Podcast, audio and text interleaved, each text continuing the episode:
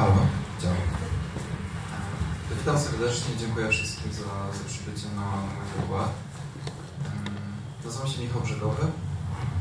Jestem psychologiem i psychoterapeutą psychodynamicznym. I temat mroku, o którym będziemy dzisiaj mówić, jest takim tematem, który towarzyszy e, mi i moim pacjentom, którzy przychodzą do mojego gabinetu, bo na co dzień pracuję w swoim prywatnym gabinecie, gdzie pacjenci do mnie przychodzą i pracujemy nad ich ogólnorozumianym mrokiem. Każdy ten mrok, mrok rozumie inaczej, dla każdego jest to coś innego, ale często ten mrok wiąże się z jednym słowem, które um, ludzie sobie akurat nie radzą. Tym słowem jest cierpienie. Więc ten mrok jest, jest tak łącznie związany z tym cierpieniem. Dlaczego tak jest? Dlaczego ten mrok, nasz wewnętrzny mrok łączy się z cierpieniem? I na dzisiejszym wykładzie chciałbym e, powiedzieć troszkę o tym roku, o takiej jungowskiej koncepcji cienia, za chwilę powiem też kim jest Jung. E, potem przytoczę kilka takich historii z życia prawdziwych i kilka metafor, które fajnie zobrazują, w jaki sposób można pracować ze swoim rokiem. I w trakcie, jeśli ktoś będzie miał jakieś pytania, to może w każdej chwili mnie tutaj podnieść rękę. Ja nic nie widzę, ale podniesioną rękę nie wiem, powinien zobaczyć, coś może powiedzieć, co mam tutaj.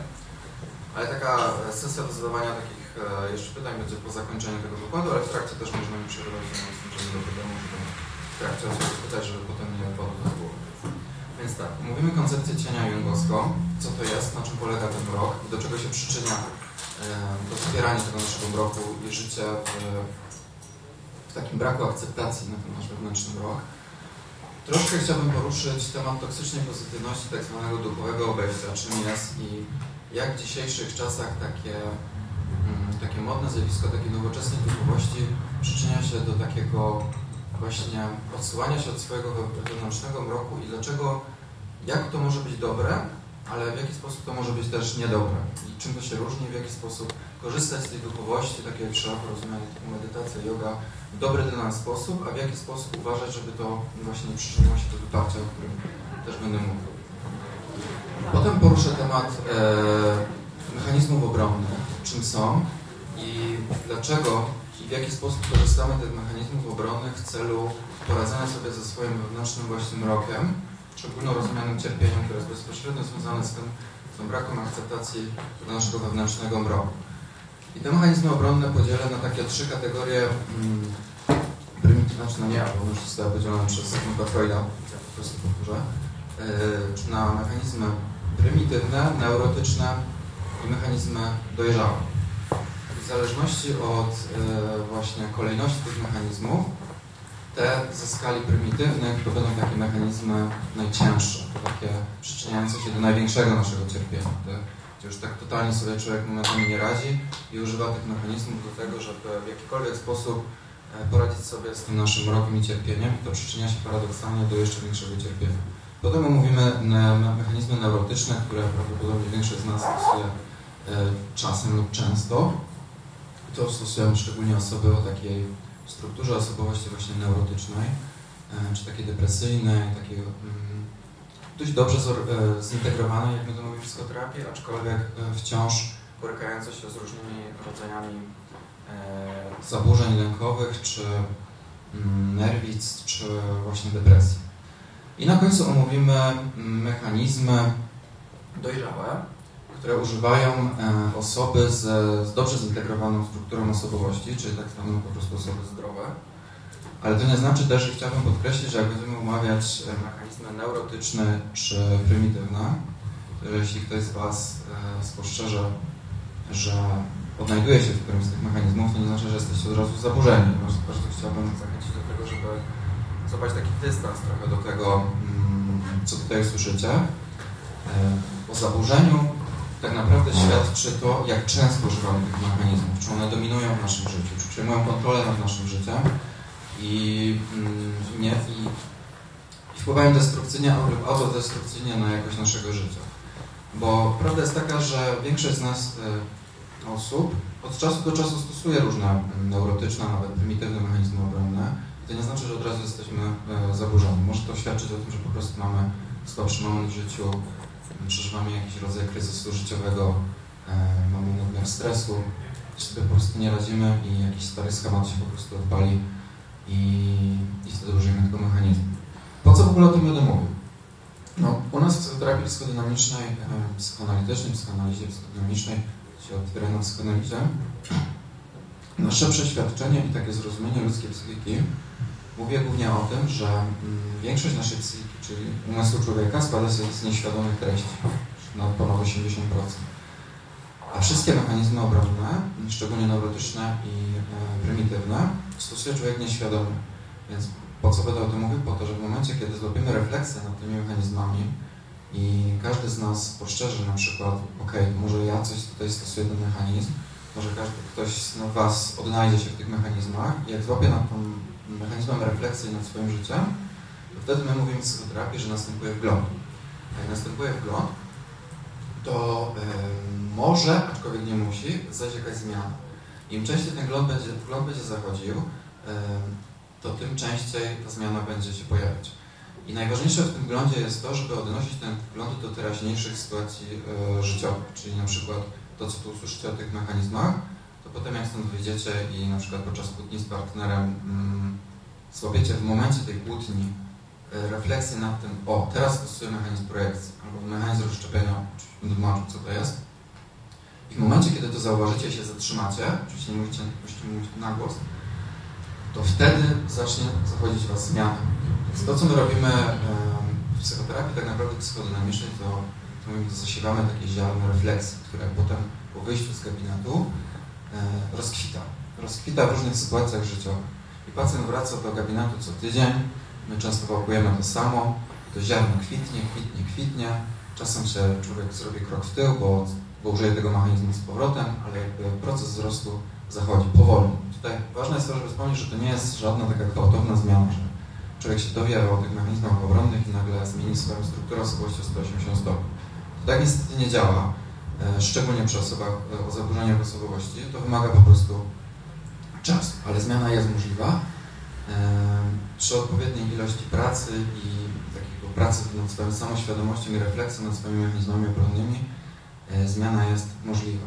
I to wszystko, jeśli będzie oparte głęboką relacją terapeutyczną, jeśli to jest terapia, to to również e, wtedy schodzi ta zmiana na podstawie tej relacji głębokiej. I no.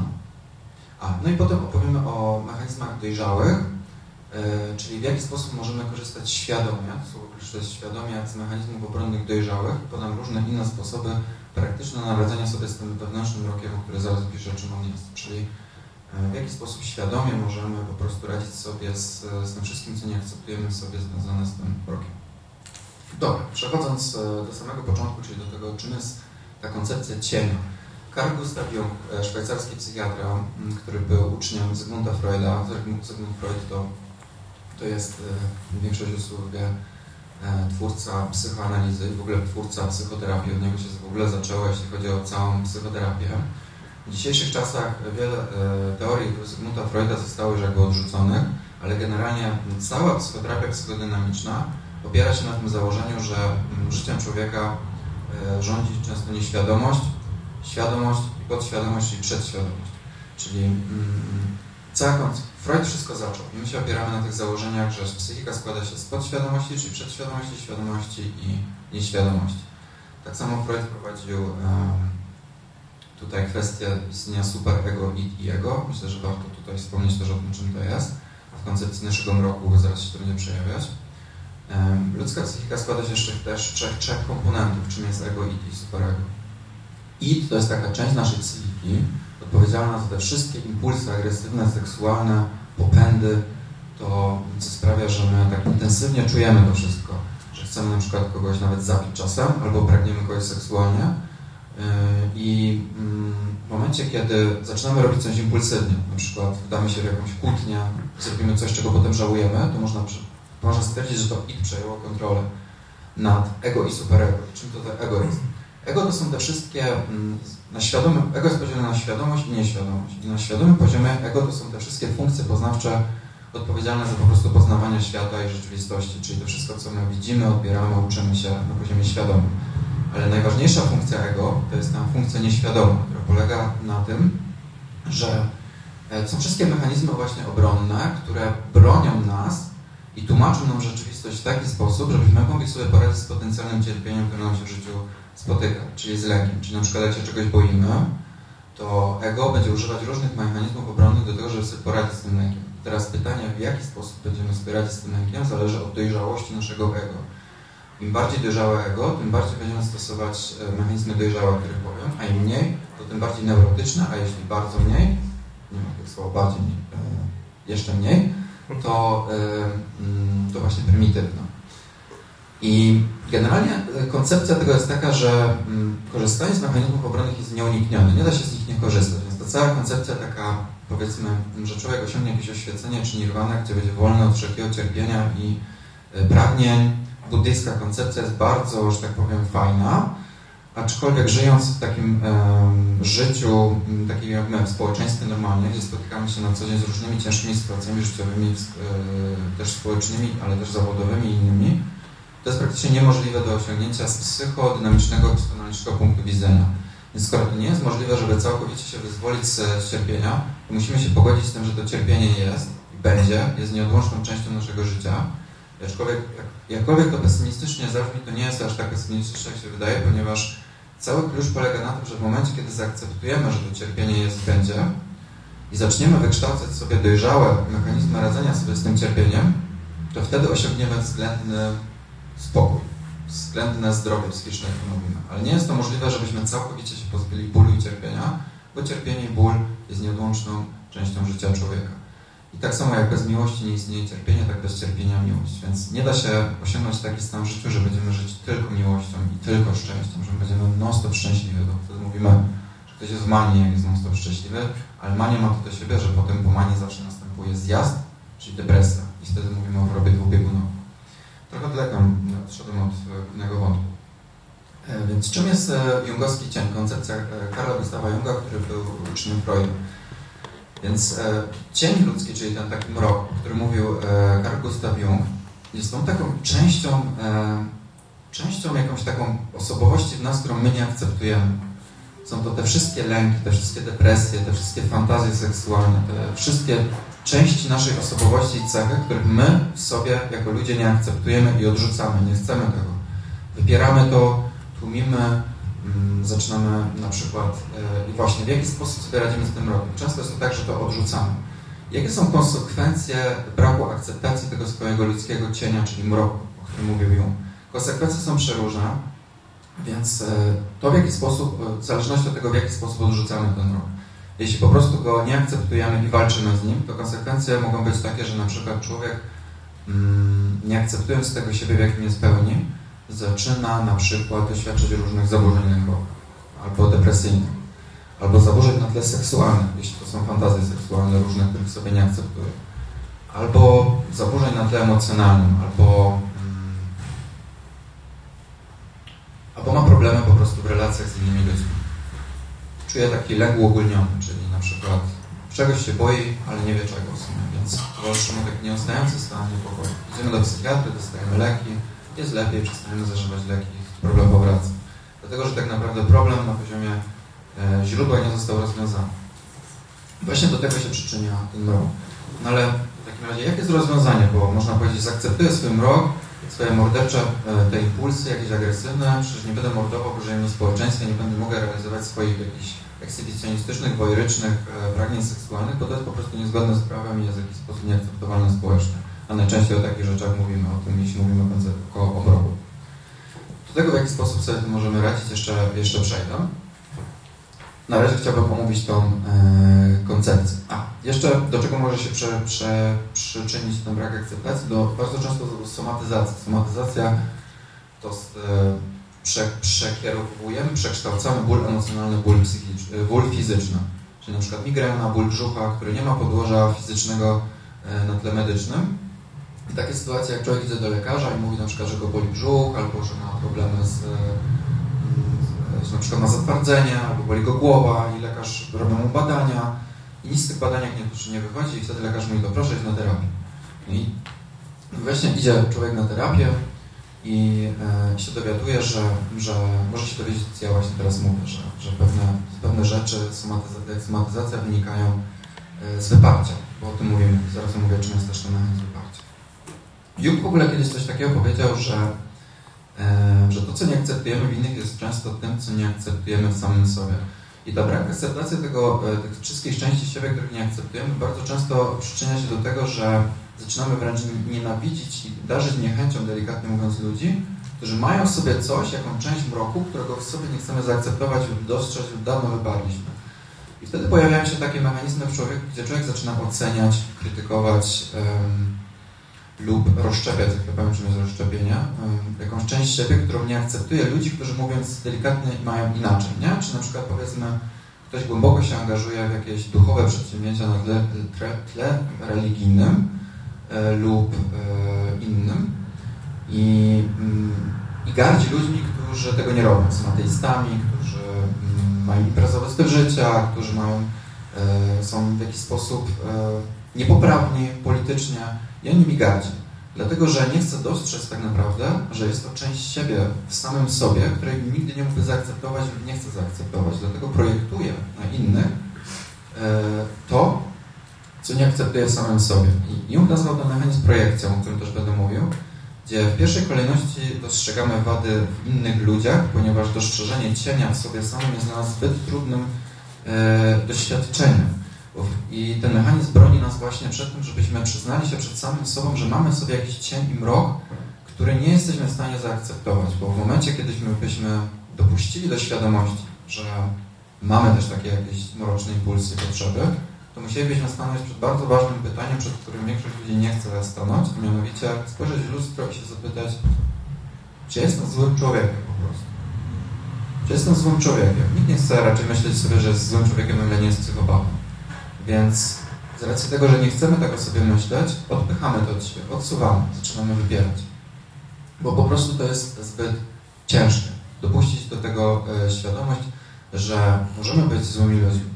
I właśnie Cała koncepcja pracy nad tym cieniem w ujęciu psychoanalitycznym polega na tym, żeby człowiek zrozumiał, że tak naprawdę nie ma w pełni złych i dobrych ludzi. W sensie, że mm, pomijając jakichś e, psychopatów tutaj, którzy z natury są po prostu źli i nie mają sobie zagrożeń empatii, bo po prostu mają uszkodzony mózg na poziomie libicznym, że nie, nie są w stanie odczuwać empatii. Pomijając takich ludzi, to nie ma w pełni złych ludzi i w pełni dobrych. W sensie, jak myślimy o kimś, że ktoś jest naprawdę wcieleniem dobra, powiedzmy papież, pierwszy rzut mi przyszedł na myśl. Albo nawet Buddha jakiś, nie? Czy tam osoby głęboko uduchowione. No mówię, że to wcielenie dobra. No nie. To nie jest tak, że to jest w pełni dobra osoba. Ona też ma swój jakiś mrok. To, że o tym nie mówi, nie widać na pierwszy rzut oka, bo na przykład głęboko to stłumiła lub zaangażowała się w jakieś, powiedzmy, takie ogólnorozumiane, dobre społecznie czyny, to nie znaczy, że ona nie ma jakichś impulsów, popędów, tylko po prostu znaczy, że widocznie tłumi lub dobrze lub mniej dobrze sobie z nimi radzi. Nie ma też pełni złych ludzi, ludzi, którzy ranią. E, jest taka stygma społeczna na narcystyczne zaburzenie osobowości borderline, e, że osoby z borderline i narcyzi to jest wcielenie zła, że są ludzie psychopaci, których trzeba, trzymać, trzeba się trzymać z dala, bo oni tylko jedyne co robią to krzywdzą i ranią.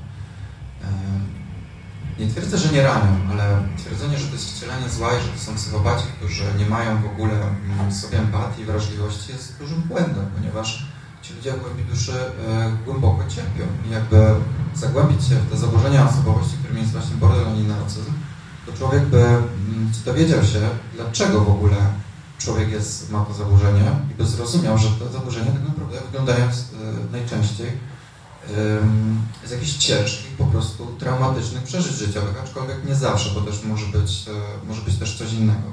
Ale najczęściej to wynika po prostu z cierpienia. Oczywiście to w żaden sposób nie usprawiedliwia tych ludzi. Zmierzam do tego, że nawet osoby, które na pierwszy rzut oka nam się wydają wcieleniem zła, powiedzmy, nie są tak naprawdę czystym złem. Mają też w sobie dobrą część, którą z jakiegoś powodu mm, nie są dostrzec inni, bo na przykład dominują u nich te negatywne cechy charakteru, które się wysuwają na pierwszy plan. I cała koncepcja psychoanalityczna mówi, że tak naprawdę jedynym sposobem na poradzenie sobie z tym naszym cieniem i mrokiem jest przestanie odsuwania go od siebie, skonfrontowanie się z nim, czyli spojrzenie tak sobie prosto w oczy, dostrzeżenie tego mroku i wyciągnięcie go na światło dzienne i zaczęcie radzenia sobie w nim w konstruktywny sposób. A w jaki sposób, to będę jeszcze o tym mówił. Ale że pierwszym krokiem to jest e, zrozumienie i dostrzeżenie, że mam ten mrok, cokolwiek by to nie było, bo każdy z nas ma jakąś część mroczną w siebie. Przyznanie się przed samym sobą. Nie? Ja często powtarzam, e, że uczciwość wobec samego siebie to kluczowa, kluczowy aspekt zdrowia psychicznego, że przestanie się oszukiwać. Nie? Wiele osób się oszukuje przez całe życie, wmawia sobie różne rzeczy, przekształca rzeczywistość, żyje iluzją, sobie, że czarne jest białe, białe jest czarne, zniekształca, zaprzecza, tłumaczy zachowania naszego partnera, mm, żyjąc nadzieją, że on się zmieni, e, dlatego, że ciężko nam się skonfrontować z tą przykrą prawdą, że się nie zmieni. E, tłumaczymy sobie pewne rzeczy, że zniekształcenia rzeczywistość na przykład mm, przydarza nam się w życiu coś ze względu na mm, pech, albo mamy pech, albo trafiamy na takich, a nie innych mężczyzn albo kobiet, że los nam nie sprzyja, albo nie mogę poznać nikogo, z kim się zwiążę, kim byłbym szczęśliwy. E, bo boimy się przyznać samym przed sobą, spostrzec, że może, być może jest coś w nas, w naszym zachowaniu, co sprawia, że ciężko jest nam kogoś poznać, stworzyć relację e, opartą na miłości i zaangażowaniu, więc łatwiej jest obarczać pech. Albo mm, mówiąc na przykład, to jest taki jest ciekawy temat swoją drogą, że na przykład e, używając mechanizmu generalizacji, że na przykład w dzisiejszych czasach na Tinderze wszyscy mężczyźni lub kobiety są, są tego samego lub nie można nikogo wartościowego znaleźć, nie? Sam patrzą, mówimy nikogo, albo wszyscy. To już wskazuje, jak używamy, że wszyscy albo nikogo, albo zawsze, albo nigdy, już na silne działanie tego mechanizmu obronnego, jak ktoś używa takich słów, to ja już wiem, że to jest jakaś forma obrony. Obrony przed zmierzeniem się z czymś, co jest być może bolesne dla tej osoby, więc używamy takich słów, bo tak naprawdę nie wiemy, czy jacy wszyscy ludzie tam są, nie? Czy tam nigdy kogoś nie poznamy, że wszyscy mężczyźni tacy są, nie znamy wszystkich mężczyzn, nie? Jakby mm, taka praca psychodynamiczna, psychoanalityczna z tą częścią mroku, którym właśnie jest to, że właśnie odpychamy to od siebie, byłoby zatrzymanie się powiedzenia, nie wszyscy, no nie wszyscy. Nie znam wszystkich, nie? Więc być może, okej, okay, mężczyźni czy kobiety, których poznałem do tej pory tacy byli, ale nie wiem, co mnie jeszcze czeka na mojej drodze, nie? Przyjrzę się być może sobie i zobaczę być może, co jest we mnie takiego, co sprawia, że wybieram takich, a nie innych mężczyzn lub kobiety. A nie przyciągam. To jest też dobre, bo bardzo dużo mówi się w dzisiejszych czasach o przyciąganiu, że my przyciągamy jakieś osoby, nie? Jest zawsze samo, w jaki sposób ja przyciągam e, jakieś osoby do siebie. Mm, z mojego punktu widzenia jako psychoterapeuta ja czuję, że ja kogoś wybieram z jakiegoś powodu, bo ktoś mi się spodobał, bo ktoś jest dla mnie interesujący, a to, dlaczego wybieram osoby, które są dla mnie, powiedzmy, mm, w jakiś sposób destrukcyjne, to to już jest inna kwestia.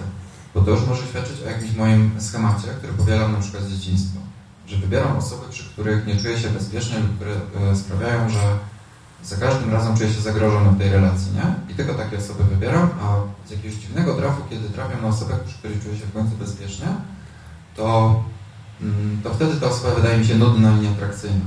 I wtedy rezygnuję z tej relacji, tłumacząc sobie, że to nie to, że nie było flow, albo ta osoba mi się po prostu nie podoba, nie było nic skrzyło między nami, nie? Pojawia się ktoś, kto sprawia, że nieustannie czuję się w zagrożeniu i nagle uważam, że to jest to, ale jednocześnie cierpię, bo ta osoba na przykład e, daje mi nieustanne poczucie zagrożenia. To są takie rzeczy, po co o tym mówię, bo to jest taka część nas, właśnie tej nieświadoma nas, że człowiek sobie często nie zdaje sprawy, że rządzą nami te mechanizmy obrony i schematy, o których człowiek sobie nie zdaje sprawy, e, że to one właśnie kierują naszym życiem. I my mówimy, że my myślimy, że mamy kontrolę nad ale tak naprawdę nie mamy żadnej kontroli często nad naszym życiem przez ten brak świadomości. Więc mówię o tym e, dlatego, żeby każdy być może taką, chociaż jedną refleksję złapał z tego wykładu nad sobą, że, mm, że często to, co nam się wydaje na pierwszy rzut oka, że jest takie, a nie inne, to bardzo często taki nie jest, nie? Że bardzo często coś ukryte jakieś dno. I warto zawsze siebie pytać, nie? Co ja czuję, co ja mam w tej sytuacji takiego, że odbieram tą rzeczywistość tak, a nie inaczej. To dlaczego jedna osoba bierze tą sytuację w taki, a nie inny sposób, która jest dla niej krzywdząca, a inna na przykład nie? I to nie chodzi o to, żeby to etycznie czy moralnie oceniać, czy to faktycznie jest dobre lub złe, tylko żeby się zastanowić, dlaczego akurat dla mnie to jest dobre, a dla tej osoby nie. I dobra, ale przechodząc dalej, no i na przykład Jung uważał, że każdy z nas jest zdolny, a propos tego mroku, do jakichś takich brutalnych czynów. morderczych wręcz, że często jest tak, że ktoś powie na przykład, że nigdy nie byłbym w stanie kogoś zabić lub coś takiego bardzo złego zrobić. A jak zaczniemy tak grzebać i, i na przykład zapytamy tej osoby, a co byś zrobił w sytuacji na przykład, gdyby w obliczu, że zagraża, mm, że jakiś psychopata chce zabić twoje dziecko i jedyny sposób na uratowanie swojego dziecka to jest po prostu go zabicie, nie? I wiesz, że jak tego nie zrobisz, to to dziecko na twoich oczach ginie, nie? No i wtedy się zaczynają, zaczynają się wtedy schody, nie? I nagle się okazuje, że człowiek jednak może ma ten mrok w sobie, o którym nawet nie mówi. Mm, ale to się nigdy nie zdarzy. Jak od razu odpowiada, że nie, to znaczy, że bierze to pod uwagę już, nie? I na studiach psychologicznych miałem taki przykład, e, gdzie właśnie a propos też mroku, e, taka sytuacja, gdzie zadawano nam pytanie, że co byśmy zrobili, jakby na moście stał mm, otyły mężczyzna i widzimy nadjeżdżający pociąg pod tym mostem, który jedzie w naszą stronę i na tym i, i pod tym mostem leży rodzina przywiązana do tych torów. I wiemy, że jedynym sposobem na uratowanie tej rodziny jest zrzucenie tego otyłego mężczyzny na te tory, e, żeby przejechał go ten pociąg, by uratować tą rodzinę z tymi dziećmi. I co robimy? No i wiadomo, osoby mówią, że tak, rzuciłbym tą osobę i uratował dzieci, niektórzy mówią, że absolutnie nie, nie, nie zrobiłbym to morderstwo. A trzecia najrzeczsza grupa mówiła, że rzuciłaby się sama, popełniła samobójstwo, by uratować tą, e, e, tą rodzinę. I o tych osobach mówimy, że to są altruiści. Tacy skrajni. No. I i na przykład był taki zrobiony bardzo słynny Przełuka.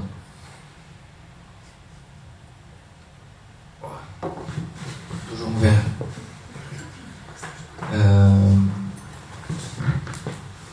Kto ktoś liznął trochę, z psychologii, to wie, że taki najsłynniejszy chyba eksperyment e, psychologiczny, jaki e, tutaj kiedykolwiek powstał, to eksperyment więzienny Zimbardo. I ten e, eksperyment pokazywał właśnie w jaki sposób działa ludzki mrok, o którym sobie człowiek może nie zdawać sprawy. Eksperyment ten polegał na tym, że stworzono takie warunki eksperymentalne więzienia, czyli takie więzienie na niebie stworzyli, gdzie wzięli studentów psychologii i połowa tych studentów została strażnikami w tym więzieniu, a druga połowa została więźniami. I oni przez jakiś tam okres czasu, nie pamiętam jaki, czy tam kilkanaście dni, czy... Sześć dni. Sześć dni, okej. Okay. Sześć dni. Eee, dziękuję.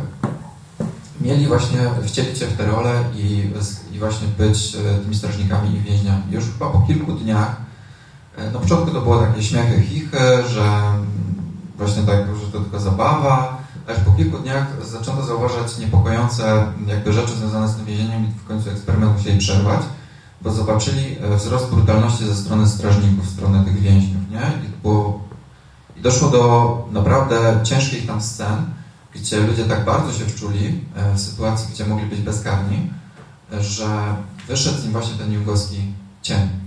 I to właśnie pokazuje ta sytuacja, w jaki sposób przy odpowiednich okolicznościach człowiek jest zdolny do naprawdę rzeczy, rzeczy których sobie nawet nie zdaje e, sprawy. Mm, jest też coś, e, właśnie poruszając temat mroku, jest też taka sytuacja, gdzie na przykład matki często po urodzeniu swojego dziecka doświadczają depresji poporodowej i e, miewają takie fantazje o zamordowaniu swojego dziecka, że one nie chcą tego dziecka no i odczuwałem z tego powodu właśnie depresję. Pojawia się depresja, ponieważ tak mocno nie akceptują tych myśli o fanta fantazji pozbyciu się swojego dziecka, że to, e, że to o, w ogóle nie, nie powiedziałem wcześniej o superego, bo powiedziałem ego. Teraz powiem o superego a propos tej sytuacji. Superego to jest taka część nasza odpowiedzialna za moralność. To jest taki nasz wewnętrzny krytyk, taki wewnętrzny rodzic, który nas mówi, o nie, niedobrze, nie, nie możesz tak robić, bo tak nieładnie zrobić, nie? jest taka nasza moralność i sumienność. I to super ego wtedy w tej kobiecie eksploduje i mówi, jesteś złą matką, coś ciebie za matka, która chce zabić własne dziecko, powinnaś się cieszyć, kochać swoje dziecko, a myślisz o jakimś y, oddaniu go do domu od dziecka, coś ciebie za matkę. I wtedy pojawia się depresja poporodowa, bo matka tak bardzo nie akceptuje w sobie tych y, impulsów, że doświadcza pewnego rodzaju załamania wręcz nerwowego.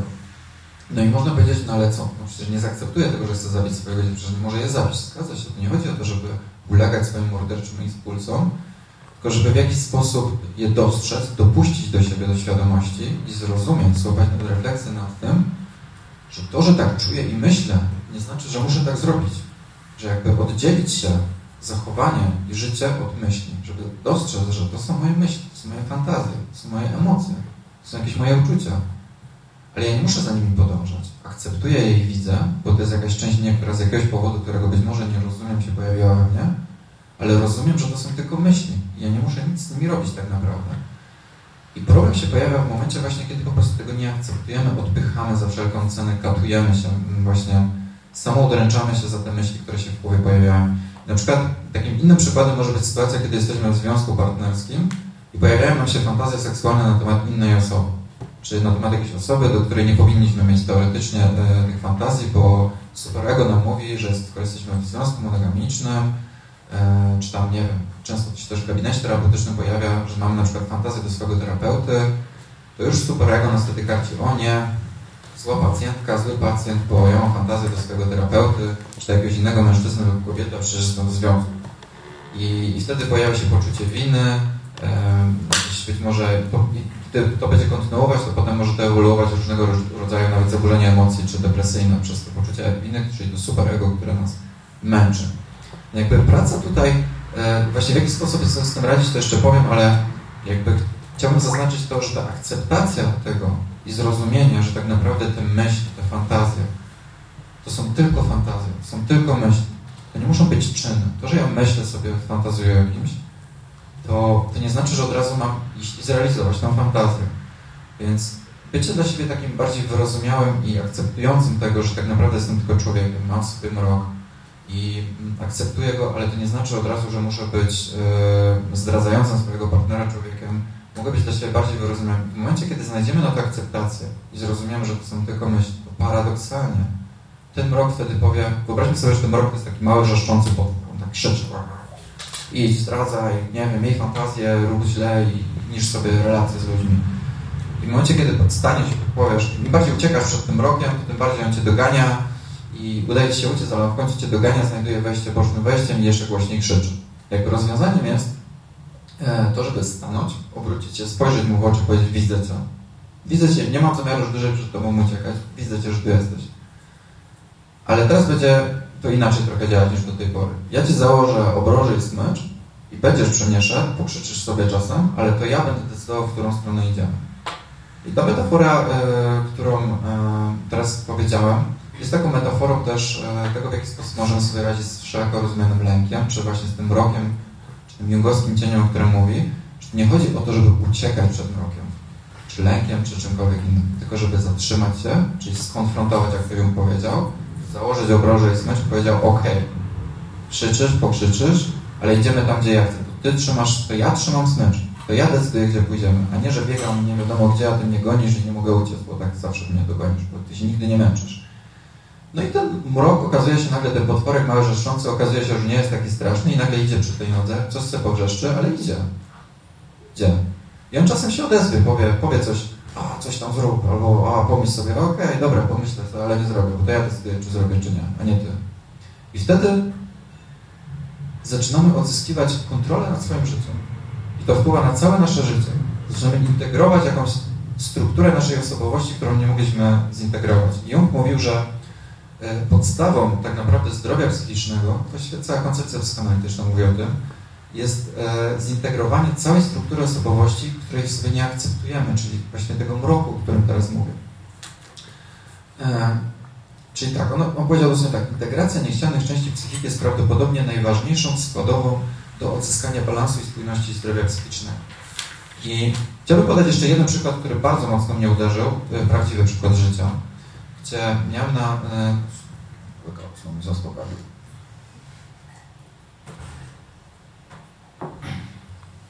Miałem na studiach taki przykład podany, do czego do, może doprowadzić... E, oczywiście to jest hardkorowy przykład, więc w tym przypadku mam nadzieję, że tak nie będziecie robić. E, do czego może prowadzić masakryczne, mówiąc tak kolokwialnie, wyparcie i nieakceptacja jakiegoś, jakiejś swojej części siebie czy swojego życia.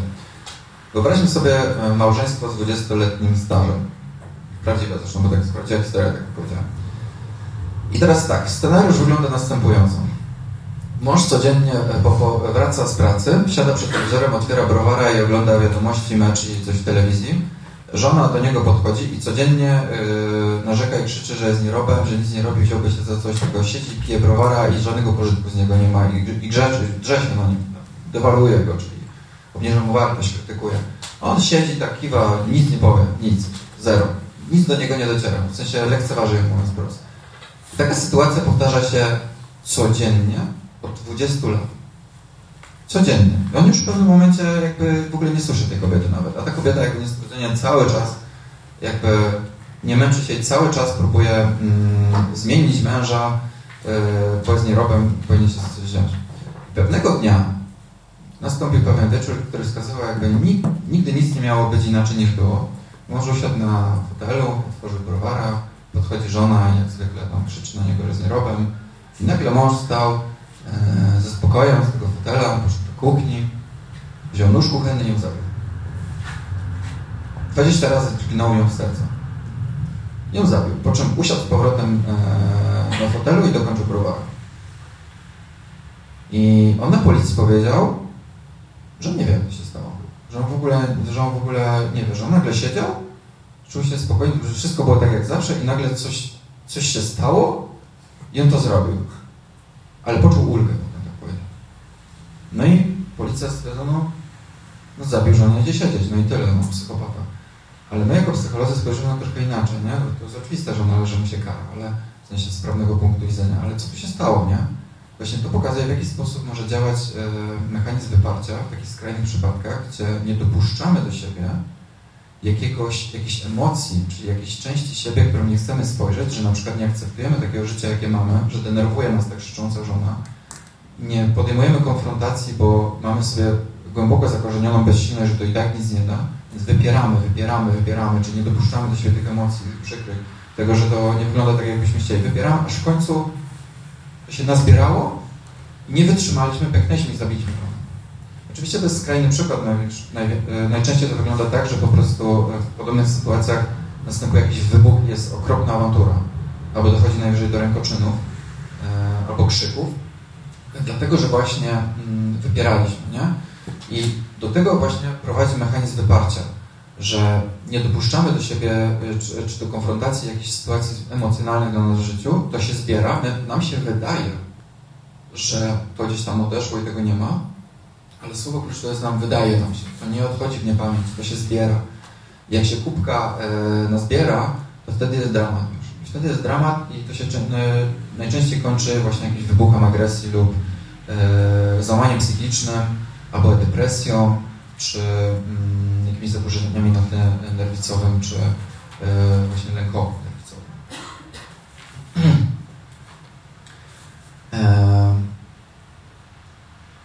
więc tak, rozwiązaniem jest zaakceptowanie swojego mroku i cienia i korzystanie w konstruktywny sposób e, z tego mroku, w taki sposób, żeby nie ranił ten mrok innych i mnie. I to jest jakby klucz. I w jaki sposób to jeszcze o tym powiem, jak to zrobić. I teraz tak, chciałbym e, opowiedzieć jeszcze jedną taką metaforę. To jest świetna, świetna metafora, często mówię swoim pacjentom, lubię to mówić i niektóry, z niektórymi moimi pacjentami zostaje, ta metafora. Nie jest moja metafora, ją, e, ją wymyślił Hayes, czyli twórca e, psychoterapii e, ACT, czyli m, mm, zaangażowania i akceptacji. E, I ta, ta metafora polega na tym. A propos roku oczywiście, to cały czas jesteśmy w tym temacie. Metafora polega na tym, że wyobraźmy sobie, że nasze życie to jest autobus, który prowadzimy i sobie tym autobusikiem jedziemy i my siedzimy jako kierowcy i my prowadzimy ten autobus zwany naszym życiem, nie? My kierujemy tym autobusem, czy naszym życiem, czy skręcimy w lewo, czy w prawo. W naszej drodze pojawiają się w pewnym momencie różne drogowskazy.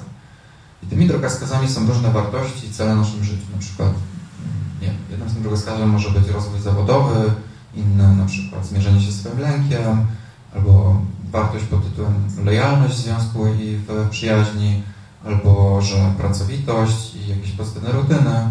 I, I sobie skręcamy w, jakby w momencie, kiedy skręcamy i dążymy za tym drogowskazem, to powoli realizujemy, czy żyjemy w zgodzie z tą e, wartością, czy żyjemy w zgodzie z tym celem, do którego dążymy. I nagle, prędzej czy później, na naszej drodze przed tymi drogowskazami wskakują jakieś potwory, jakieś demony i nie pozwalają nam pojechać dalej. My się zatrzymujemy i nie możemy jechać. Te potwory strasznie krzyczą, wydzierają się na nas i nie możemy nic zrobić, nie możemy je ominąć, bo są ogromne, nie możemy ich przejechać, bo rozwalimy ten autobus czy nasze życie. Więc stoimy bezsilnie i czekamy, aż odejdzie, ale on nigdy nie odchodzi. Więc co możemy zrobić w tej sytuacji? No możemy zawrócić autobus, ale w momencie, kiedy zawrócimy, to będziemy się oddalać od tego naszego celu czy wartości, do którego dążyliśmy, czyli będziemy szli w przeciwnym kierunku. Możemy stać na poboczu, czyli po prostu e, będziemy tak stać w nieskończoność, ale nic się nie zmieni. Czyli będziemy stać w tym samym punkcie, w którym się byliśmy, czyli nie możemy ruszyć dalej, bo potwory stoją. No z jakich jest rozwiązanie? Nie możemy ich przejechać. Co mamy zrobić w tej sytuacji, nie? Jedynym rozwiązaniem jest e, otworzyć autobus i pozwolić im wejść do środka. I one sobie wejdą, usiądą na tylnym siedzeniu, dalej będą się drzeć tą japę, będą drzeć na cały głos. Mówicie, jesteś beznadziejny, nie dasz rady, to to głupie, tak ci się nie uda, e, po co to robisz, lepiej zostań w domu i tak będą drzeć japę, ale ty już możesz zamknąć te drzwi do autobusu i droga wolna. I teraz od ciebie zależy, czy chcesz pojechać dalej, czy nie. I możesz jechać. I dalej sobie jedziesz e, do tego celu, czy do tej wartości, której dążysz, ale ten potwór cały czas tam siedzi. Cały czas drze tą japę i mówi, że jesteś beznadziejny że nie dasz rady. Ale ty jedziesz. On tam jest, ale ty jedziesz. I cała jakby sztuka i konkluzja tej metafory e, jakby niesie takie przesłanie, żeby zrozumieć, że tu nie o to chodzi, żeby tego potwora nie było, żeby go zabić, unicestwić, uciec od niego, objechać, pożegnać, żeby go zaprosić do środka. I on tam jest i będzie, ale tu chodzi o to, tu nie chodzi o to, żeby go nie było, tylko żeby zaakceptować go jako część swojej z siebie tak naprawdę, część swojej osobowości i że on tam będzie, on będzie krzyczał, ale z czasem im bardziej będziemy jakby akceptować to, że on tam jest i krzyczy i tak naprawdę nic sobie z tego nie robić, że on tam krzyczy, tym bardziej ten głos będzie dla nas, w ogóle nie będziemy go słyszeć w pewnym momencie nagle. Nawet jak go słyszymy, to tak, a, no znowu się, znowu jakieś głupoty gadasz na mój temat. No, sobie pogadaj, ale ja jadę dalej. Na początku oczywiście to będzie bardzo ciężkie, bo ten głos e, będzie bardzo intensywny. Często z tym głosem się identyfikujemy przez lata, tym głosem mm, krytycznym, który nam mówi, że jesteśmy beznadziejni, że nie damy sobie rady, że to, co inni o nas myślą, to jest coś złego. My się identyfikujemy z tym głosem. I jakby cała sztuka polega na tym, żeby zrozumieć, że my nie jesteśmy tym głosem. Że my nie jesteśmy tym potworem z tym, na tylnym siedzeniu.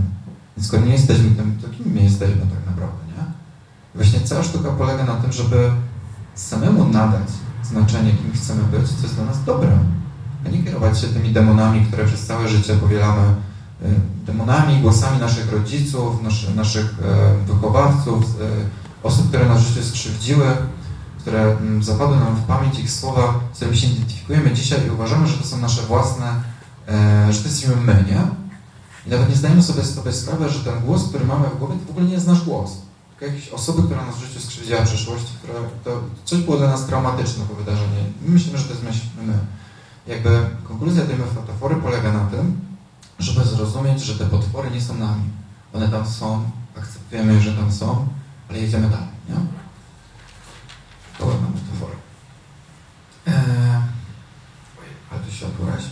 Ale to co się napiję.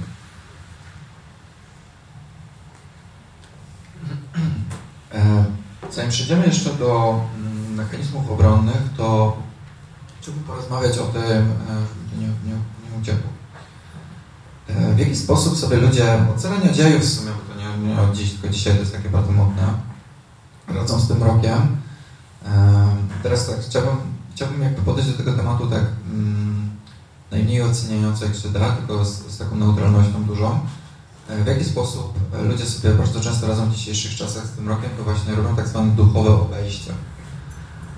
Duchowe obejście w terminologii psychologicznej polega na tym, że uciekamy w wszelako rozumianą duchowość, ezoterykę, medytację, jogi, jakieś inne takie rzeczy mm, samorozwojowe, żeby poradzić sobie z tym naszym cierpieniem. Jakby w samej medytacji, jodze, e, w ezoteryce nawet i w tym wszystkim, jakby nie ma nic złego, nie? Jakby nie chodzi o to, żeby teraz pomyśleć o Jezu, ci uduchowieni ludzie to są jacyś odklejeni wszyscy i oni to nic nie wiedzą o życiu, tylko całe życie uciekają przed swoim rokiem i wszyscy, wszyscy uduchowieni ludzie to na wyparciu na pewno żyją, nie? Bo też takie e, w towarzystwie moich e, kolegów w kręgach psychologicznych i psychoterapeutycznych też tego nie lubię, jak z kolei wpadamy w drugi biegun takiego e, pseudo-intelektualizowania e, tego, co my wszystko myślimy o otaczającym na świecie, że teraz to każdy uduchowiony, to odklejony, nawyżujący na wyparciu, nie mający pojęcia o tym, jak wspierać się z cierpieniem, nie, nie będący zgodzić swoimi emocjami. Nie jest też tak, nie?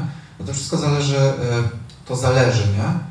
To zależy jak osoba jest świadoma tego, co się z nią dzieje, w jaki sposób e, jest świadoma tego, co się z nią dzieje i w jaki sposób jest świadoma tego, w jaki sposób sobie radzić tak naprawdę ze wszystkim złym, co jej się w życiu przytrafia. Więc jeśli traktuje tą duchowość jako taki sposób dodatkowy na radzenie sobie z jakimiś trudnościami, jest to jakaś jako dla niego filozofia, która mu pomaga, ale jednocześnie dopuszcza do siebie te wszystkie negatywne, nieprzyjemne emocje, nieprzyjemne, negatywne, nieprzyjemne emocje, e, pozwala sobie je przeżyć, e, komunikuje je, werbalizuje, czyli rozmawia o nich, mm, pozwala sobie na jakieś smutne przeżycia też ma na nich akceptację, to wtedy ta duchowość jest okej. Okay, Problem się pojawia w momencie, kiedy stosujemy tak zwane duchowe obejście, niestety, ale spotkałem się z tym e, bardzo często w tym właśnie duchowym świecie, bo jakieś były mocno związane z buddyzmem. Chodziłem do takich różnych ośrodków, do takie różne eventy jeździłem i mm, poznałem dużo takich ludzi. No albo jakby zostawmy to na razie, albo właściwie w ogóle. E, bo, miałem bo miałem nie oceniać. E, więc powiedzmy, że są ludzie na tym świecie, którzy stosują duchowe obejście, które polega na tym, że mm, żyją na tak zwanych tylko wysokich wibracjach, nie? W ogóle jest takie coś, że niskie, wysokie wibracje, w ogóle nie wiedziałem, co to znaczy. Chciałem sobie poczytać. Czyli ja to rozumiem tak, że wysokie wibracje to są jakieś takie pozytywne emocje, tak? E, że to są jakieś takie mm, radość, szczęście, ekstaza, miłość, a te niskie wibracje to są jakieś takie złość, frustracja, smutek i bardzo często spotykam się, że tylko wysokie wibracje, że nie dopuszczamy niskich wibracji, bo to jest niska energia, niska wibracja, to nie służy nam, to jest niedobre, nie? Więc, e, czyli co? Czyli co? Złość jest zła, smutek jest zły, poczucie winy jest złe, no ale zaraz, no ale halo. E, ale czasem e, smutek, złość i poczucie winy jest dobre, bo gdyby nie to, to by nie wiedziałbym, że na przykład ktoś przekracza moje granice, albo że mm, nie wiedziałbym, że na kimś mi zależy, nie? Bo w momencie, kiedy ktoś, kogo kocham, mnie zostawia, E, w sensie rozstaje się ze mną, no to w jaki sposób ja nie mam czuć smutku? Przecież to jest naturalne, że będzie mi smutno, nie? I mówienie wtedy, że ja mam nie czuć smutek, bo tylko wysokie wibracje, jest duchowym obejściem, czyli mechanizmem e, wyparcia, które w dłuższej perspektywie czasu prowadzi do jeszcze większych komplikacji e, zdrowotnych, na przykład do depresji paradoksalnie, nie? Więc oczywiście to wszystko za, to zależy, nie? Bo życie w nieustannym smutku, samoumartwianie się, czy w nieustannym poczuciu winy za wszystko, co w życiu robimy, to też nie jest dobre, więc trzeba rozróżnić zdrowy smutek od tego niezdrowego i poczucia winy, bo poczucie winy czasem jest konstruktywne, nie? Jak wiemy, że kogoś zraniliśmy, że zrobiliśmy coś złego, jakąś wyrządziliśmy krzywdę, to wtedy poczucie winy, czy to nasze superego informuje nas o tym, że tak naprawdę jesteśmy zdrowi, że mamy jakąś moralność w sobie, że wiemy, że kogoś zraniliśmy, czujemy poczucie winy. Problem się zaczyna w momencie, kiedy czujemy nieustające poczucie winy, w momentach nawet, kiedy kogoś nie ranimy. Czyli kiedy na przykład inni ludzie projektują na nas swoją e, odpowiedzialność za swoje życie i my wtedy czujemy odpowiedzialność za to, że, że oni nas na to projektują, czujemy w związku z tym poczucie winy, że nie spełniamy ich oczekiwań, mimo że nie musimy tego robić, nie? I to, to się często sprowadza do takiej sytuacji, że na przykład ktoś ma jakieś oczekiwania względem nas, my ich nie spełniamy, bo na przykład nie chcemy, mamy do tego prawo i czujemy w związku z tym poczucie winy, nie? No ale dlaczego? Dlaczego ja mam mieć poczucie winy? Dlatego, że wybieram siebie, i swoje potrzeby, które są dla mnie w tym momencie kluczowe, żeby zadbać o swoje zdrowie psychiczne. E, na przykład e, potrzebuję zostać w domu i nie mam w tym momencie zasobów, żeby wyjść z kimś gdzieś na miasto, ten ktoś wzbudza we mnie sztuczne poczucie winy i dlaczego ja mam wtedy czuć poczucie winy, nie? Ale o tym jeszcze sobie powiem. A, no i e, jakby całe duchowe obejście, e, tak się mówi to też na to toksyczną pozytywność, e, to jest właśnie taka mm, życie na tych wysokich wibracjach, mm, takie przekonanie, że, mm, że takie myślenie pozytywne nas uratuje przed wszystkim, nie?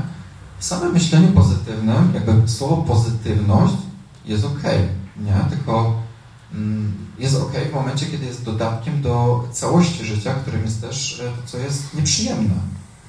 Więc czasem życie wygląda tak, że jest nieprzyjemnie, brudno, brzydko i ponuro, a czasem także szczęśliwie, pozytywnie i fajnie. I jakby cała sztuka polega na tym, żeby zrozumieć, że jak jest dobrze, to jest też źle, a jak jest źle, to jest też dobrze. A nie, żeby myśleć, że zawsze będzie wszystko dobrze, że nie będzie źle, ale też nie, że będzie zawsze wszystko źle, że nie będzie dobrze.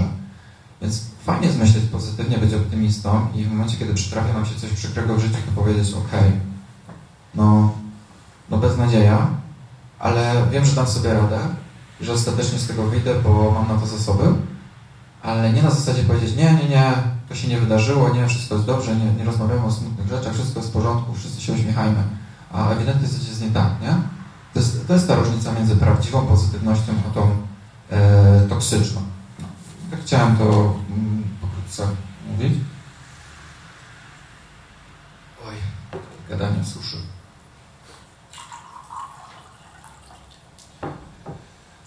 Dobra, przejdźmy do tych e, naszych e, no, nieszczęsnych mechanizmów obrony nieszczęsnych. Nieszczęsnych dlatego, że wiążą się z nieszczęściem. Czym są te mechanizmy obrony? No, mechanizmy obrony to są te wszystkie takie nieświadome sposoby radzenia sobie z naszym cierpieniem, ogólnie mówiąc. Te wszystkie takie wybiegi umysłu, żeby poradzić sobie z tym, z czym ciężko nam sobie w życiu poradzić. Z naszym lękiem, bólem, cierpieniem, e, zawodami życiowymi, miłosnymi, e, niepowodzeniami w pracy itd., tak itd. Tak I te mechanizmy obronne kształtują się już e, w dzieciństwie. To, w jaki sposób one się kształtują, zależy oczywiście od naszych, e, głównie od naszego wychowania, czy naszych rodziców, ale nie tylko. E, też od tego, co nam się w życiu przytrafia. E, no, koncepcja psychoanalityczna mówi, że te nasze mechanizmy, czy one są zdrowe, kształcone, czy nie, no, no bardzo często głównie zależą od tego, w jaki sposób mieliśmy mm, wystarczająco dużo pozytywnych lub negatywnych bodźców ze strony naszych rodziców, nie? Czyli w jaki sposób e, dostawaliśmy od nich miłość. Jeśli ta miłość była wystarczająca, czyli ta nasza matka była wystarczająco dobrą matką, jak to mówi koncepcja Winnicota, to wtedy wykształcały się zdrowe, zdrowsze mechanizmy obronne. Jeśli e, ta relacja z matką była bardziej zaburzona, czy czegoś zaczęło brakować relacji rodzicielskiej, to zaczęły się e, wykształcać podświadomie coraz to bardziej prymitywne mechanizmy obronne. Najbardziej się wykształcają w momencie, kiedy dziecko doświadcza jakiegoś rodzaju porzucenia, straty, separacji e, ze strony rodzica i czuje się zagrożone musi zacząć wykształcać swoje prymitywne mechanizmy obronne, żeby sobie poradzić e, z tym, żeby po prostu nie umrzeć, nie? Żeby nie umrzeć e, z tęsknoty, tak? Dzieci mogą umrzeć e, ze smutku. O czym nie wiem, czy sobie ludzie też zdają sprawę, że dzieci mogą mieć depresję. Tak swoją drogą, nie tylko nastolatki, ale też dzieci takie małe. Dlatego też, nie wiem czy dlatego, ale w dzisiejszych czasach, szczególnie w Polsce, największe zapotrzebowanie i deficyt jest na psychiatrię, psychoterapię dziecięcą, ponieważ coraz więcej e, dzieci, nie tylko dorosłych, popełnia samobójstwa. I jak słyszy się o pięciolatkach, którzy popełniają samobójstwa, to e, ludziom się to w głowie nie myśli, nie? W jaki sposób pięciolatek może mieć zaburzenia odżywiania, albo ciąć się lub e, podpalić się benzyną, albo powiesić się na drzewie. Pięciolatek, nie? Nie mówimy tu o 13-16-latkach, aczkolwiek też jest dramat taki sam ale mówimy o, o, o, dziecku, które tak naprawdę od dwóch lat dopiero chodzi e, i mówi, nie? E, I dlaczego? Dlaczego? No nie? moglibyśmy porozmawiać o tutaj znowu do rodziców, ale no, nie, nie, nie chcę się uwiesić na nich. Mm, bardziej to chodzi o te mechanizmy, które się zaczęły już e, wykształcać, te prymitywne, że dziecko po prostu sobie nie radzi z jakiegoś powodu. Omówmy teraz tak, tak, tak jak mówiłem, e, prymitywne, neurotyczne i dojrzałe omówimy te prymitywne, neurotyczne, przejdziemy do dojrzałych i przy dojrzałych już są te konkretne sposoby na to, jak sobie w życiu radzić i tak jak powiedział jakiś, wiesz, jak żyć, nie? Ale nie traktujcie tego jako receptę na życie, bo nie, chcę, bo nie ma czegoś takiego jak recepta na życie. Nawet jak Wam powiem e, coś, wyciągnięcie z tego wartościowego, to, to nie jest tak, że to jest jedyna prawda absolutna i to wiedziecie skąd i macie tak robić i to jest recepta na szczęście, bo to każdy musi być sam, nie? Są jakieś takie ogólne wskazówki. E, mechanizmy prymitywne takim najbardziej chyba mm, znanym, znanym, znanym chyba, e, takim słynnym mechanizmem e, prymitywnym jest mechanizm rozszczepienia. Mechanizm rozszczepienia polega na, tak najogólniej mówiąc, staram się to tak najprościej mówić, na przykładach też tak najlepiej, to jest widzenie świata w czarno-białych e, barwach. Czyli albo coś jest dobre, albo coś jest złe. E, wielu ludziom od czasu do czasu zdarza się tak spostrzec e, otaczającą ich rzeczywistość. Problem polega jednak na tym, kiedy stosujemy ten mechanizm przeważającej e, części naszego życia, kiedy to rozszczepienie zaczyna dominować w naszym życiu, że dzielimy ludzi na dobrych i na złych. Nie widzimy odcieni szarości. Ludzie stosujący mechanizm rozszczepienia nie widzą odcieni szarości. I to jest główny problem, że oni traktują ludzi jako dobrych lub złych i I tutaj działa taki podwójny mechanizm idealizacji i dewaluacji. E, najpierw idealizujemy kogoś, czyli mówimy, że ktoś jest wcieleniem dobra, jest wspaniały, cudowny, na pewno nie ma żadnych wad. Poznajemy jakąś dziewczynę, idealizujemy ją. Ona jest niesamowita, ona jest wcieleniem dobra, ona na pewno będzie moją żoną. Albo dewaluacja. Coś nam e, się nie spodoba w tej osobie, w jakiś sposób, e, coś nas poróżni, to nagle ta osoba zaczyna być wcieleniem zła. Nagle wszystko jest z niej złe. Nie dostrzegamy tego, co jest z niej dobre i co było dobre. E, cześć. Tylko wszystko jest nagle złe. I to jest właśnie mechanizm rozszczepienia, nie? że nie widzimy tego odcienia szarości, że mm, zero-jedynkowo podchodzimy do otaczającej nas rzeczywistości. Mechanizm rozszczepienia e, jest najczęściej występującym mechanizmem u osób z zaburzeniem borderline, dlatego te relacje są e, z, mm, z osobami w tym zaburzeniu takie intensywne, bym powiedział. Bo z jednej strony ta osoba nas uwielbia, mm, tak wywyższa, jesteśmy dla niej wspaniali, najlepsi, czujemy się przy nich wyjątkowo a z drugiej strony nie nadejdzie taki moment, prędzej czy później, gdzie ta osoba coś się nie spodobał, na przykład mm, poczuje lęk przed odrzuceniem w momencie, kiedy wyjdziemy mm, z przyjaciółmi na przykład na miasto i ona poczuje wtedy lęk przed odrzuceniem i wtedy zacznie nas dewaluować, będzie chcieć zniszczyć po prostu, pojawi się zawiść, pojawi się agresja. I, I nagle z tego kochającego chłopaka czy tam dziewczyny najlepszego na świecie staniemy się wchodzącym złem, którego wręcz należy unicestwić. E, to jest bardzo często mechanizm, który stosują właśnie osoby z tym zaburzeniem, ponieważ mają bardzo rozszczepioną strukturę osobowości, stąd też nazwa rozszczepienie mechanizmu. Mm, kolejnym takim mechanizmem jest mechanizm zaprzeczenia, zaprzeczenia rzeczywistości. Ale chcę to nazwać, żeby było wiadomo, co to jest za mechanizm. Polega to na tym, mm, z kolei bardzo często osoby z narcyzmem stosują, że zaprzeczamy jakimś faktom e, z rzeczywistości zewnętrznej i nie dopuszczamy do tego możliwości wewnętrznej, czyli Przydarza nam się w życiu coś przykrego i zaprzeczamy temu, że to się wydarzyło, wmawiając sobie, że jest inaczej, bo tak po prostu sobie z tym radzimy. Czyli na przykład e, dostaliśmy jedynkę mm, ze sprawdzianą z matematyki, to tłumaczymy sobie tak, że to na pewno dlatego, że mm, egzaminator się na nas uwziął, że mieliśmy pecha, e, to na pewno nas nie lubi i mieliśmy pecha, a nie dlatego, że po prostu się nie nauczyliśmy lub nie douczyliśmy, nie? Ciężko jest nam się skonfrontować z tym faktem, że po prostu nie włożyliśmy wystarczająco dużo wysiłku do tego, żeby się czegoś nauczyć, dlatego sobie to tłumaczymy, zaprzeczamy, tłumacząc, że to wina wszystkich innych, tylko nie moja. Kolejnym takim mechanizmem prymitywnym jest projekcja. To jest po prostu e, chyba taki najczęściej widoczny, przynajmniej ja tak najczęściej widzę ten mechanizm e, projekcji, gdzie mm, każdy z czasu, czasu projektuje, ale może nie każdy, źle powiedziałem, bo nie, nie znam każdego E, wiele osób z nas czasem projektuje, tylko znowu to, czy to jest e, przeważające, czy nie, świadczy o jakimś rodzaju zaburzenia lub zorganizowanej strukturze osobowości. Osoby, które często projekcja polega, już o tym powiedziałem wcześniej w przypadku Junga, to polega na tym, że przypisujemy innej osobie mm, swoje własne jakieś cechy zachowania lub poglądy na życie lub przekonania. Mm, jakieś rzeczy, które nie akceptujemy w samym sobie, nie? Czy mówimy, że projektujemy na kogoś coś. Czyli po, to na przykład na przykładzie projektuję na kogoś to, że mm, on mnie nie lubi. Na przykład, skąd ja wiem, czy on mnie lubi? No, dopóki on mi nie powie, że mnie nie lubi, to, to jest moja projekcja, że on mnie nie lubi. Czyli być może ja sam siebie nie lubię, dlatego ja myślę, że ktoś mnie nie lubi, nie? Czyli mam przekonanie na temat tego, że wszyscy tutaj mnie nie lubią. Wszyscy tu przyszliście dlatego, że mnie nie lubicie, nie? Tak? Ja mam taką sprawę, bo poza werbalizacją, że ktoś nam powie, że nas nie lubi, to 60% relacji to są jakby gesty niewerbalne, więc można się zorientować, że ktoś Cię nie lubi. Nie musi Ci tego mówić koniecznie. Zgadza się, zgadza się, nawet więcej niż no może tak, 60% faktycznie. Um, um, tak, no jest taka możliwość, tylko bardziej chodzi mi o takie sytuacje, kiedy też e, jakby nic na to nie wskazuje, że tak jest. W sensie, że mowa ciała nie wskazuje też na to, że ktoś nas nie lubi. Czyli pomijając sytuację, kiedy faktycznie ktoś, nie wiem, mówimy do kogoś, jak ktoś siedzi obrócony w ścianę albo ewidentnie ma zamkniętą mowę ciała, siedzi tak i patrzy w telefon cały czas, tylko powiedzmy siedzi normalnie i jakby nic nie wskazuje na to, że nas ktoś nie lubi, a my twierdzimy, że nas nie lubi, to wtedy możemy mówić o projekcji, nie?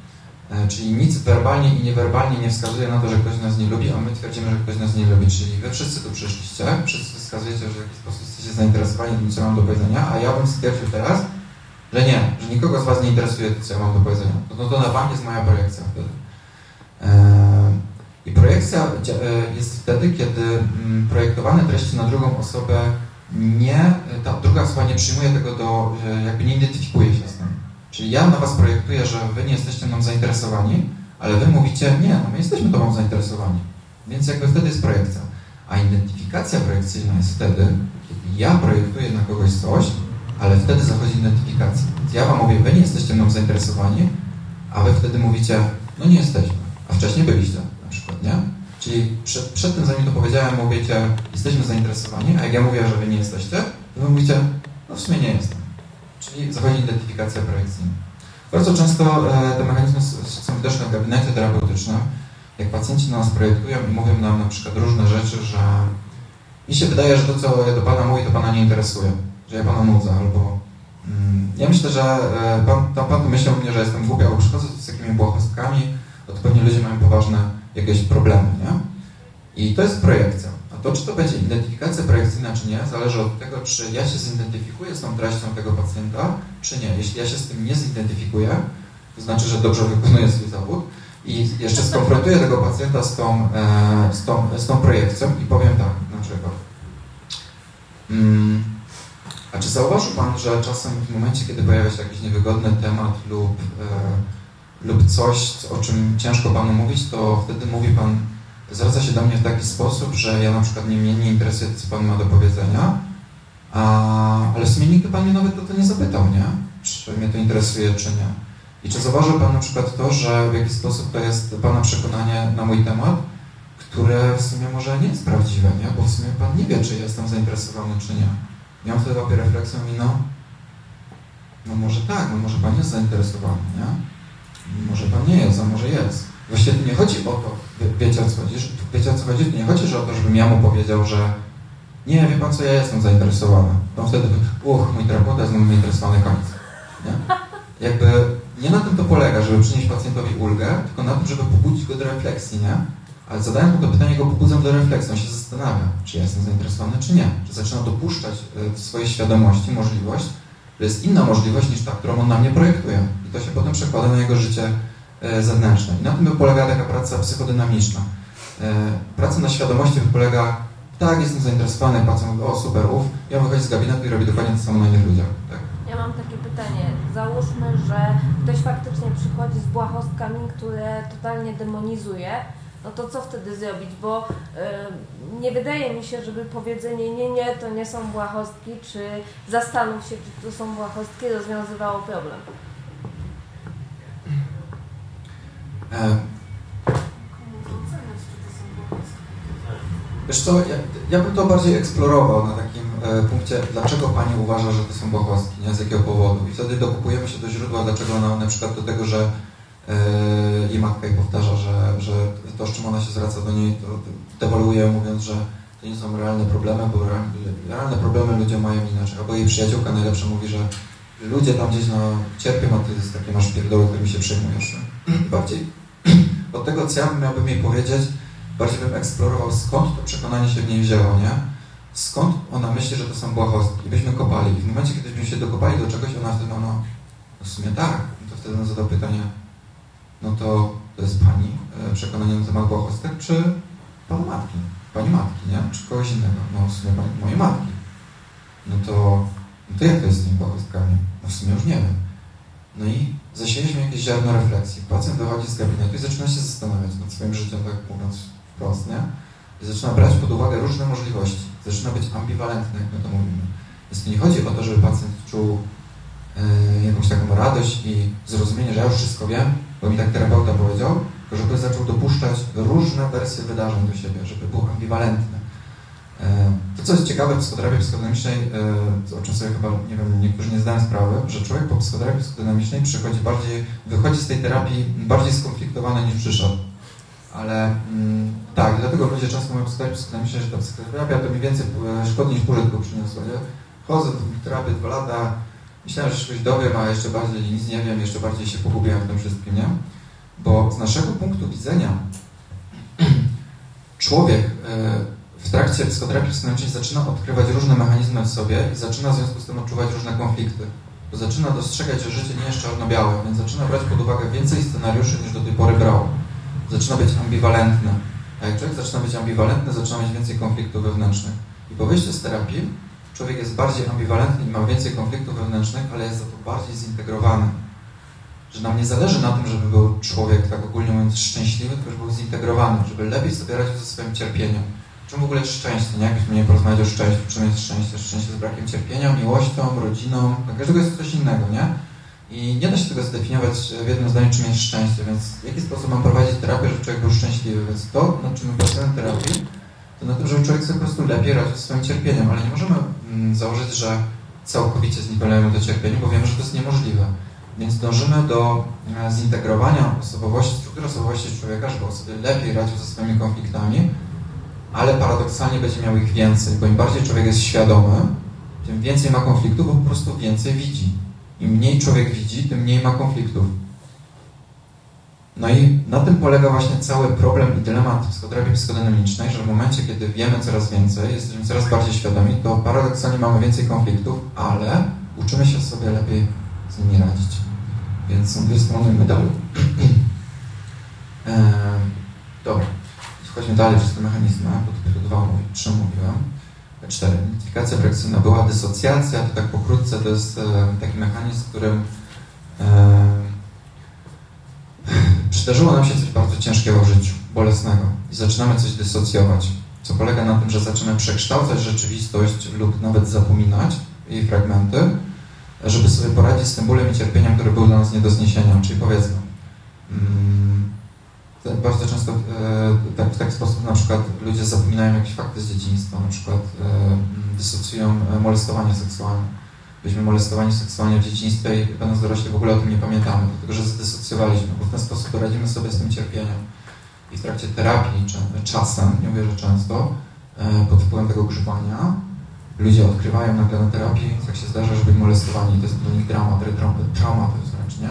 Trauma dlatego, że się dowiedzieli, a nie dlatego, że doświadczyli tego, oni po prostu nie pamiętali, więc jak nie pamiętali, to nie było traumy, a trauma się pojawia w momencie, kiedy to odkryli. I bo w trakcie terapii właśnie mechanizm dysocjacji się osłabia. I dysocjacja może e, dotyczyć też innych takich e, zjawisk, już nie takich hardkorowych jak w ogóle zapominanie, ale zniekształcanie, nie? Dysocjacja bardzo często zachodzi w momencie, e, kiedy partner e, związku stosuje na nas gaslighting. Nie wiem, czy to takie modne słowo dzisiaj. Czy wiecie, na czym polega gaslighting? Mm, że partner, mm, zresztą partnerka, czy w ogóle ktokolwiek, to musi być partner, wmawia nam inną wersję wydarzeń niż była w rzeczywistości, manipuluje nami, unieważniając nasze emocje, myśli i uczucia, mm, no, mówiąc nam, że to nie jest ważne, co my czujemy, że jesteśmy przewrażliwieni, mawiając nam, że wcale tak nie było, jak było, E, był, że ktoś był agresywny w stosunku nas, a on potem mówi, że wcale nie był, że to my byliśmy agresywni, czyli totalnie nami manipuluje. Im dłużej jesteśmy w relacji z takim człowiekiem, tym większe prawdopodobieństwo, że zacznie zachodzić mechanizm obronny dysocjacji, że zaczniemy e, identyfikować się z projektowanymi treściami naszego opresora i dysocjować. A jak zaczniemy dysocjować, to zaczniemy mm, żyć w przekonaniu, że tak właśnie było, a mimo, że tak nie było. E, dobra, kolejnym mechanizmem jest e, somatyzacja, to, to już wspomniałem, czyli przekształcanie bólu emocjonalnego w fizyczne, gdzie mm, na przykład odczuwamy po prostu fizyczny ból e, spowodowany na przykład dużym stresem. Boli nas brzuch, boli nas głowa, pocą nam się ręce, trzęsą nam się ręce przy atakach paniki, więc somatyzujemy. E, fantazja schizoidalna to jest bardzo ciekawe. Mm, fantazja schizoidalna polega na tym, że wycofujemy się w świat fantazji ze świata rzeczywistego, żeby poradzić sobie z jakimś lękiem, najczęściej związanym z konfrontacją ze społeczeństwem. I fantazja schizoidalna najczęściej zachodzi, yy, znaczy tak mi się wydaje, w momencie, kiedy człowiek się zamyka na przykład w jakimś świecie fantazji, na przykład gier komputerowych. Czyli zamyka się w domu i całymi dniami gra w gry, yy, najczęściej mm, roleplay, roleplaya, czyli RPG, gdzie stworzył sobie jakąś yy, wirtualnego awatara, z którym się identyfikuje, rozwija sobie tą postać lub jakieś inne rzeczy i w ten sposób żyje w tej rzeczywistości, bo boi się tak naprawdę skonfrontować z tą rzeczywistością, która jest poza komputerem. Oczywiście fantazja schizoidalna może zachodzić też na innych płaszczyznach niż gry komputerowe, e, ale to jest takie, mi się wydaje, chyba najpopularniejsze w dzisiejszych czasach. W Japonii w ogóle to jest bardzo ciekawe, to jest um, najczęściej, no tak mi się wydaje, że to jest bardzo, bardzo duży problem tam. W ogóle to jest, taka jest nazwa, nie wiem jak to się nazywa, japońska, e, gdzie zrobiono tą samą nazwę, gdzie dzieci młodzież umierają z wycieńczenia e, od siedzenia przed komputerem. I podobno to jest tam bardzo duży problem. Przepracowania, zwieńczenia przed komputerem. Zapomniałem po prostu o swoich potrzebach fizjologicznych. Zapomniałem jeść, zapomniałem się załatwiać i umierają po prostu. I to jest taki skrajny przykład fantazji schizoidalnej. E, regresja. E, no to jest taki powrót do wcześniejszej fazy rozwoju funkcjonowania w celu uniknięcia konfliktów. No, regresją będzie taki moment, bardzo często towarzyszy pacjentom po zakończeniu terapii, kiedy z, jakby kończymy tą relację terapeutyczną i nagle się okazuje, że się cofamy w rozwoju, tak mówiąc kolokwialnie. Czyli cofamy się do momentu, w którym byliśmy nawet na chwilę przed terapią. E, regresją może być wszelkie rozstanie w związku, na przykład mm, bolesne rozstanie, przypuśćmy, jesteśmy z kimś w związku, e, czujemy się przy tej osobie dobrze i bezpiecznie, czujemy, że rośniemy, nagle się rozstajemy z tą osobą z jakiegoś powodu i doświadczamy regresu, cofamy się. E, wraca nam depresja, zaburzenia lękowe. Czujemy jakby to wszystko, co osiągnęliśmy do tej pory nie miało żadnego sensu, bo wracamy do punktu wyjścia sprzed sprzed tej relacji. To jest taki przykład regresji. To regresja nie mam na myśli, że zachowują się dziecinnie czy infantylnie, to w ogóle nie, nie to, oczywiście tak, te, jest też taka możliwość, ale e, tak akurat nie o to w tym e, chodzi, to jest jakiś już skrajny przypadek. E, no i jeszcze taki ostatni, oczywiście tych mechanizmów jest więcej, podaję takie, wydaje mi się najpopularniejsze. E, ostatnim mechanizmem takim, o którym mówię prymitywnym jest acting out. W gabinecie mówimy acting in, a poza gabinecie acting out.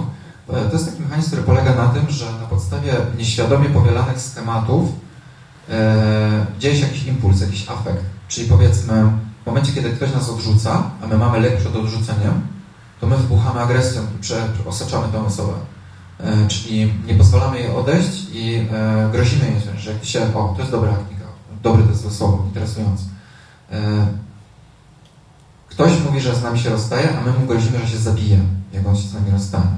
To jest interesujący acting out. Że my mówimy, że się ktoś zabije i to jest na podstawie schematu, który my powielamy, prawdopodobnie z wczesnych lat e, dziecięcych, głęboko zakorzenionego lęku, my nie potrafimy skonfrontować się z tym ogromnym lękiem przed tym, że ktoś odejdzie, że używamy podświadomie, oczywiście wszystko jest nieświadome, acting outu, czyli impulsu w postaci samobójstwa, bo to cierpienie związane z rozstaniem jest tak po prostu mocne. E, w gabinecie psychoterapeutycznym mówimy o acting in, gdzie, mm, gdzie ten afekt dotyczy terapeuty. Czyli na przykład terapeuta coś powie, zada jakieś pytanie i pacjent nagle wybucha. Mówi, ty jesteś jak mój ojciec, jesteś jak moja matka, wam wszystkim, jesteście wszyscy z mowy, chcecie zrobić, e, chcecie wszyscy zrobić źle, nie? I mm, psychoterapeuta, który, mm, że tak powiem, nie byłby bardziej świadomy tego, co się dzieje, by się przestraszył i powiedział, Jezu, co ja zrobiłem? Mówi, proszę Pana, spokojnie, nic się nie dzieje, nie? coś, e, może się mieć Pana pije wody. Ale psychoterapeuta, który jakby ma taką większą pojemność na te emocje swoich pacjentów, jest bardziej świadomy myślał, hmm, co tu się stało, nie? W jaki sposób ten pacjent, e, zamiast go uspokajać, dalibyśmy mu chwilę na ochłonięcie, a potem jak już ochłonął, byśmy zapytali, w jaki sposób Pan myśli, że ta sytuacja e, przypomina jakąś sytuację z przeszłości, nie? Co ja zapytałem, niech Pan spojrzy. Zapytałem Pana o to, i Pan zareagował w taki bardzo intensywny sposób. I zastanawiam się, co to w Panu uruchomiło. Może Pan sobie przypomni jakieś sytuacje z przeszłości, gdzie podobnie Panu to, e, ktoś e, w Panu to uruchomił, nie? Podobną emocję. I wtedy pacjent, oczywiście pacjent musi się uspokoić, bo jak jest w afekcie, to nie będzie reflektował nad tym. Wtedy po prostu milczymy. Czyli czekamy, aż się pacjent uspokoi, nie? Nie uspokajamy go, nie, nie mówimy spokojnie, nie klepiamy go po ramieniu, po prostu milczymy i on się w końcu uspokoi. Eee, Oczywiście z zachowaniem granic nie pozwalamy, że tam demolował nam gabinet. E, I jak się pacjent uspokoi, to wtedy reflektujemy, e, pobudzamy go do tej refleksji. I to, czy on zreflektuje, czy nie, zależy od tego, na jakim poziomie e, dezorganizacji swojej osobowości jest. Im bardziej jest dezorganizowany pacjent w stronę psychotycznej strony, tym mniej jest możliwość, że zreflektuje.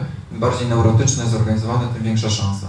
Czyli na przykład pacjenci z borderline narcystyczni, mm, to są pacjenci, którzy no, na początku terapii, tak mówiąc delikatnie mówiąc, ciężko będą reflektować, bo są bardziej potem w skraju psychotycznym, więc e, takie pobudzanie do refleksji na początku może nie przynieść żadnego e, rezultatu, ale pacjenci neurotyczni z depresją, z lękami, e, z zaburzeniami obsesyjno-kompulsyjnymi czy z innymi, powiedzmy, że jest większa szansa, że zreflektują.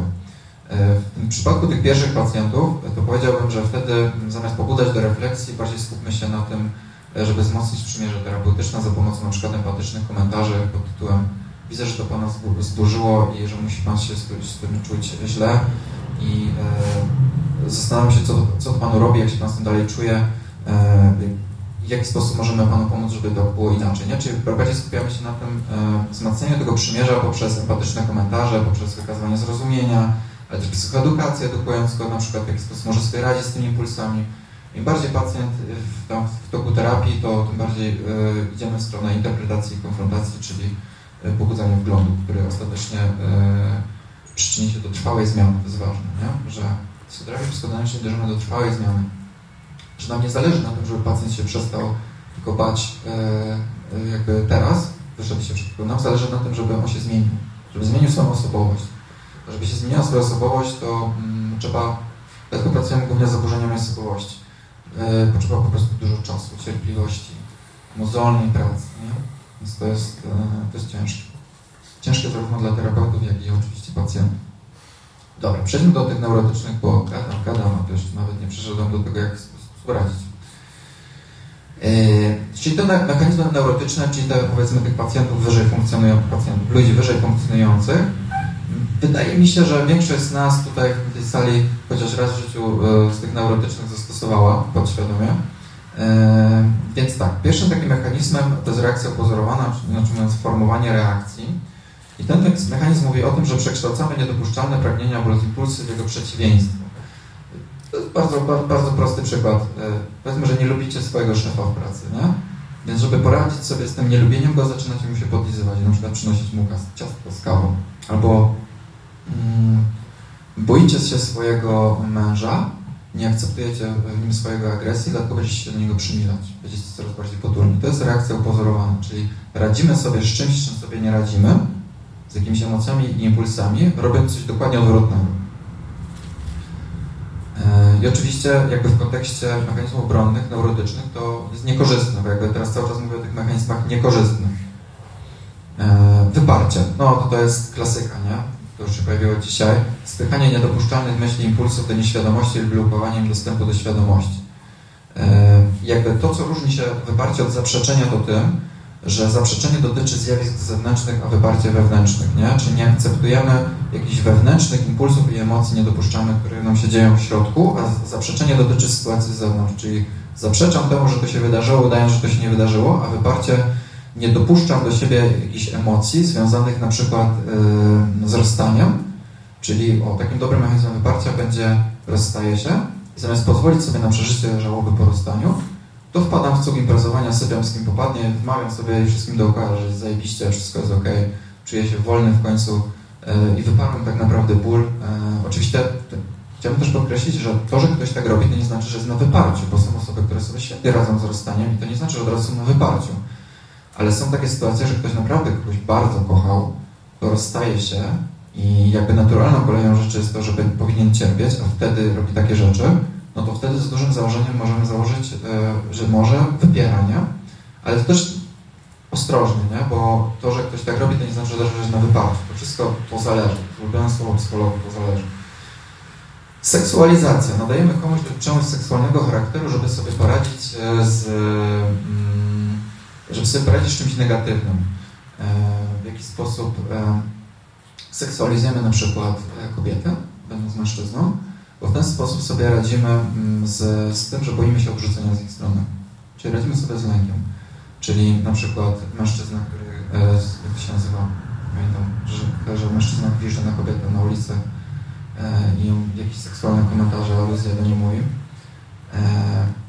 to być może stosuje mechanizm seksualizacji, dlatego że po prostu boi się do niej normalnie zagadać, bo boi się odrzucenia z jej strony. Więc stosuje ten mechanizm dlatego, że w ten sposób radzi sobie tak naprawdę ze swoim lękiem. I to jest bardzo ciekawe dla mnie. Mm. Izolacja afektu. E, oderwanie myśli od związanego z nią afektu w celu uniknięcia konfrontacji z nieprzyjemną sytuacją emocjonalną. Afekt to jest. E, to jest e, ten mechanizm jest najczęściej stosowany, moim zdaniem przynajmniej, przez osoby o wysokim ilorazie inteligencji. Osoby, które mają ścisły umysł, osoby, które bardzo, nie chcę penalizować, ale wydaje mi się, że mm, bardzo wiele mężczyzn stosuje ten mechanizm, żyjąc w oderwaniu od swoich uczuć i bardzo racjonalizując sobie wszystko, co im się w życiu przytrafia na podstawie takiej wyrachowanej logiki. I ten mechanizm polega na tym właśnie, że mm, odrywamy się od jakichś nieprzyjemnych uczuć związanych z jakimś wydarzeniem lub sytuacją, bo po prostu skonfrontowanie się i przeżycie tego będzie zbyt bolesne. I sobie najczęściej wtedy właśnie osoby wysokiej i roleźnej inteligencji stosują albo racjonalizację, albo intelektualizację, teraz o tym powiem. Racjonalizacja to jest taki mechanizm, gdzie sobie racjonalizujemy jakieś bolesne dla nas sprawy w logiczny dla nas sposób, ale w taki niezgodny z rzeczywistością, nie? bo możemy przeramować daną sytuację w jakiś dobry dla nas sposób, ale racjonalizacja jest w niekorzystny sposób, czyli usprawiedliwiamy jakieś niedopuszczalne postawy zachowania, przekonania, by móc je tolerować, czyli na przykład e, racjonalizujemy zachowanie naszego agresywnego męża, że to dlatego, że on mm, że ma gorszy okres e, w życiu, że ma stres pracy i racjonalizujemy sobie, że to jest dobry człowiek, e, no, no czasem nas bije, czasem no, krzyczy na nas, ale to dlatego, że ma więcej stresu w pracy. Racjonalizujemy, czyli rozumiecie, bo racjonalizować sobie możemy pewne sytuacje też w korzystny dla nas sposób. I wtedy mówimy o przeramowaniu, gdzie używamy mechanizmu racjonalizacji w taki sposób, że na przykład kobieta nas odrzuci, tam mężczyzna nas odrzuci. Dużo tych wątków romantycznych dzisiaj. To możemy e, wtedy użyć tego w taki sposób, no odrzuciła mnie, ale to nie dlatego może, że ja jestem beznadziejny, tylko dlatego, że po prostu, e, nie wiem, no, nie dajemy na tych samych falach, ale to nie znaczy, że nie zasługuje na to, żeby nie zostać odrzucony przez kogoś, nie? Może następnej osobie się spodoba. E, może tak naprawdę to nie jest nic związanego ze mną, tylko z nią. Może ona ma cięższy okres życia, może nie, nie wiem. Właśnie chodzi o tą ambiwalencję, żeby podważać to, co my myślimy i nadawać jakiś ambiwalentny ton temu, co się w naszym życiu dzieje, co my myślimy o tym życiu i w ten sposób przeramować tą rzeczywistość. To byłaby taka e, zdrowa praca nad tymi negatywnymi myślami naszymi, czy tam wewnętrznym krytykiem. I drugi mechanizm stosowany przy izolacji afektu jest intelektualizacja. To właśnie też e, bardzo inteligentne osoby stosowane.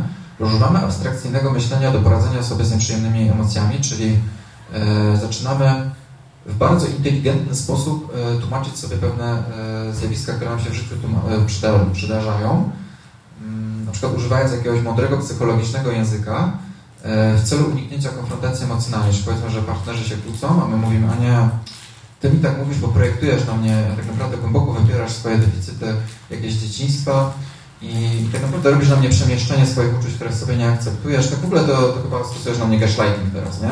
Wmawiasz mi jakieś rzeczy, nie? I tak naprawdę... Mm, nie chodzi o to, czy ma rację, czy nie ta osoba, która to mówi, bo może ma, nie wiem, może wybiera jakieś deficyty ta osoba, nie wiem, nie mi oceniać, tylko chodzi o to, dlaczego to robi, dlaczego ona to mówi.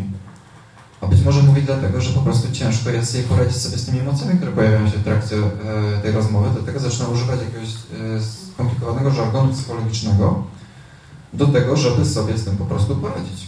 Bo, bo konfrontacja z tym uczuciem jest zbyt nieprzyjemna. I to jest mechanizm intelektualizacji. E, odczynianie, to jest próbujemy zanegować seksualny, wstydliwy lub agresywny wydźwięk wypowiedzi lub zachowania poprzez szczegółowe wyjaśnienie. Mm, a, to właściwie już powiedziałem, to jest też e, w przypadku e, racjonalizacji, tylko tutaj chodzi też o inną nazwę. Chodzi o to, że próbujemy nadać jakiejś sytuacji innego wydźwięku niż ma w rzeczywistości, żeby sobie lepiej poradzić z tą sytuacją, czyli na przykład tłumaczymy przemocowca czy terrorystę domowego to już tak naprawdę to jest głębi dobry, wrażliwy człowiek, e, tylko właśnie, mm, nie wiem, tylko nie był kochany przez rodziców, dlatego taki jest, dlatego trzeba teraz sobie pozwalać na tę przemoc. To nie odczynianie, czyli nadajemy innego znaczenia danej sytuacji, najczęściej negatywnej sytuacji, żeby sobie w jakikolwiek sposób poradzić z tą sytuacją. Co tam mamy przy neurotycznym e, jeszcze? Mamy introjekcję, identyfikację, przemieszczenie, tak powiem szybciutko. E, Introjekcja, identyfikacja to są mechanizmy. Identyfikacja to jest w momencie, kiedy zaczynamy identyfikować się z jakąś osobą, przyjmować jej całą strukturę osobowości i uważać się, że to jesteśmy my. To bardzo często się e, stosują osoby, które tak mówiąc najogólniej pogubiły się w życiu i na przykład e, wstępują do jakiejś sekty religijnej lub do jakiejś organizacji, mm, gdzie jest jakiś guru i oni zaczynają się z tym guru identyfikować, nie? Zaczynają być, ubierać tak jak on, zachowywać tak jak on, mówić tak jak on. E, mechanizm identyfikacji też zachodzi swoją drogą w terapii czasem, gdzie pacjent zaczyna się identyfikować z terapeutą, czyli być, zaczyna być taki jak on po prostu. E, introjekcja z kolei to jest e, podobno do, do identyfikacji, z tym, że to przejmujemy tylko część osobowości człowieka, czyli nie, nie całego człowieka, tylko jakieś tam jego cechy charakteru poszczególne. I chciałbym podkreślić też, że mechanizm introjekcji identyfikacji czasem jest zdrowym mechanizmem rozwojowym u dzieci W sensie, że to jest naturalne, że dzieci identyfikują się ze swoimi rodzicami i w ten sposób się rozwijają, introjektują jakieś cechy, czyli nabywają introjektów e, z, z, z jakichś cechy charakteru przyjmują na siebie rodziców. Dlatego na przykład mówi się, że potem dzieci bardziej przypominają ojca lub matkę, że są na przykład takie, a nie inne. Nie? Oczywiście temperament jest, jest dziedziczny i to jest jakby inna kwestia, mówimy o jakichś cechach charakteru. A to się dzieje dlatego, że po prostu naturalną sprawą jest to, że dzieci e, nabywają jakiś cech charakteru lub identyfikują się ze swoimi żywicielami. E, mechanizmem obrony, który tutaj powiem, jest przemieszczenie. Polega na przemieszczaniu nieakceptowalnych uczuć, które nam się przydarzają w życiu na jakiś inny obiekt, inny obiekt e, niż ten, z którym nie możemy się skonfrontować. I takim przykładem będzie to, że na przykład e, krzyczy na nas szef pracy, wyżywa się na nas, wkurza nas, ale nie możemy jakby skonfrontować się z nim i krzyczeć na niego, bo wiemy, że może nas zwolnić, dlatego to tłumimy w sobie, wracamy do domu i krzyczymy na swoją żonę. Czyli przemieszczamy to, w How I Met Mother było to nazwane lobster effect, czyli efekt homara. Kto ogląda ten wie. Gdzie było to w przerysowany sposób pokazane, jak jedna osoba krzyczy na drugą, i ta, ta druga idzie do domu, wyżywa się na swojej żonie, y, żona się potem wyżywa na swoich dzieciach, dzieci się wyżywają na swoich kolegach w przedszkolu, a dzieci w przedszkolu wyżywają się na swoich rodzicach, dzieci sobie przestają radzić ze swoimi rozrzeszczonymi dzieci, dziećmi, wyżywają się na swoich współmałżonkach i tak się lobster efekt, czyli efekt komara kręci, czyli efekt mechanizmu obronnego, którym jest przemieszczanie. Dobra, to były neurotyczne i e, te prymitywne. Czy do tego jest jakieś pytania? Jak nie, to jedziemy już z, z konkretami. To też były konkrety, ale jakby teraz będzie radzenie sobie. No, napiję się.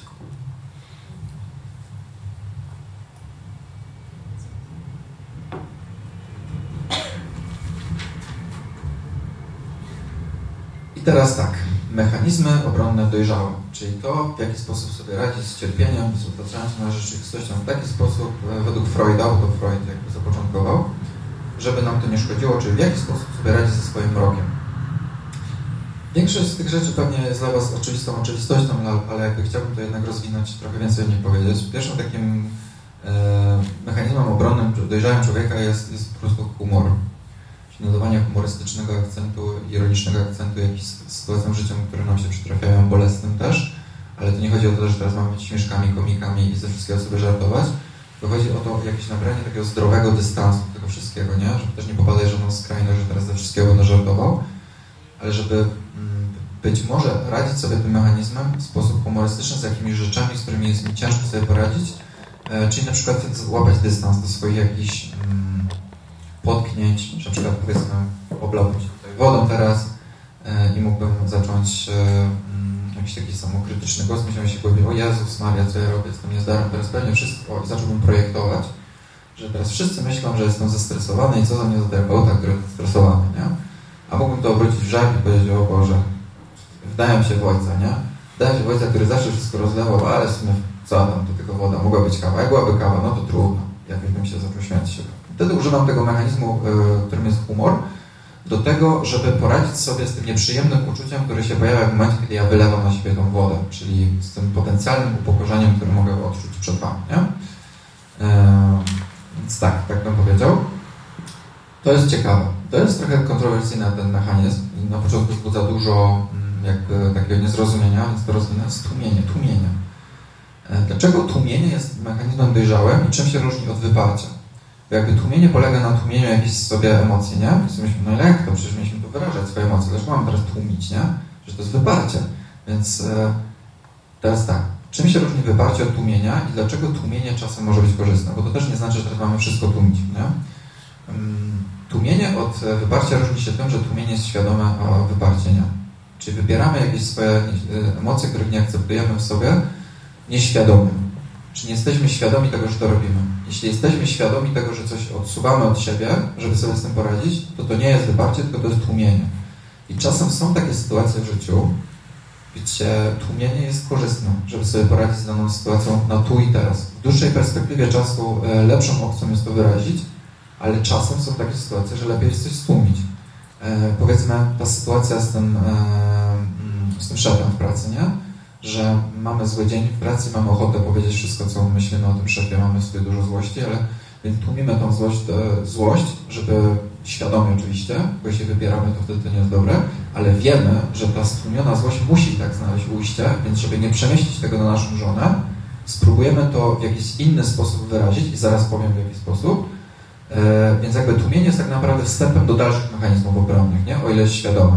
I na przykład dobrym przykładem tłumienia jest, to dobry przykład moim zdaniem, jesteśmy w związku monogamicznym, poznajemy inną atrakcyjną dla nas seksualnie osobę, z którą, nam się super rozmawia i widzimy, że ta osoba jest ewidentnie zainteresowana nami seksualnie i zaczynamy czuć podniecenie pożądanie, fantazję, tutaj e, jakby ten mrok nas ewoluuje i w tym momencie możemy stłumić ten nasz popęd seksualny na tą daną chwilę, żeby nie zdradzić naszego partnera i wycofać się z tej sytuacji po prostu. Czyli wycofuję się z tej sytuacji i tłumię w sobie, tłumię w sobie swój popęd seksualny do tej osoby, bo wiem, że jeśli tego nie stłumię, to zdradzę swojego partnera. A ja nie chcę zdradzać swojego partnera, bo superego wtedy nie zabije. Superego, czyli moja moralność będzie mnie męczyć, jestem złym człowiekiem, a ja nie chcę być złym człowiekiem w swoich oczach. Więc w takim konkretnym wypadku e, tłumienie na przykład ma sens. I jakby kolej... Tak, na tym, na tym myślę, że to jest. Ale jakby tak czy siak, ten popęd seksualny i to pożądanie w jakiś sposób będzie musiało e, dać, będzie musiało znaleźć ujście, nie? I teraz pytanie, w jaki sposób konstruktywny możemy potem wyrazić tę swoją seksualność? No, chyba wiadomo, w jaki sposób możemy sobie poradzić z napięciem seksualnym, poprzez masturbację lub po prostu seks ze swoim partnerem, albo przez sport, albo poprzez e, sztukę, ale za chwilę o tym jeszcze powiem. Kolejny z takich mechanizmów dojrzałych e, obronnych, z którymi sobie ludzie e, czasem radzą, jest asceza, asceza, e, gdzie w duchowości, nie? w buddyzmie, ale też chrześcijaństwie, gdzie ludzie rezygnują z jakichś przyjemnych aspektów doświadczenia życia po to, żeby pozostać w zgodzie ze swoimi wartościami religijnymi. W jodze to jest też, no mamy jamy, nijamy, nie? Gdzie ludzie rezygnują z, z jakichś, no, jakieś są formy wyrzeczeń, że na przykład rezygnują z jedzenia mięsa, w buddyzmie mm, e, z jakiejś, znaczy na przykład mnisi z, z, żyją w celibacie, nie? I jakby to jest e, w tym kontekście mm, jakby dojrzały, bo świadomy mechanizm. Oni świadomie się decydują na takie życie. Świadomie decydują się, żeby nie jeść tego mięsa, żeby pozostać w zgodzie ze swoimi wartościami życiowymi. I to jest dojrzałe, według Freuda przynajmniej.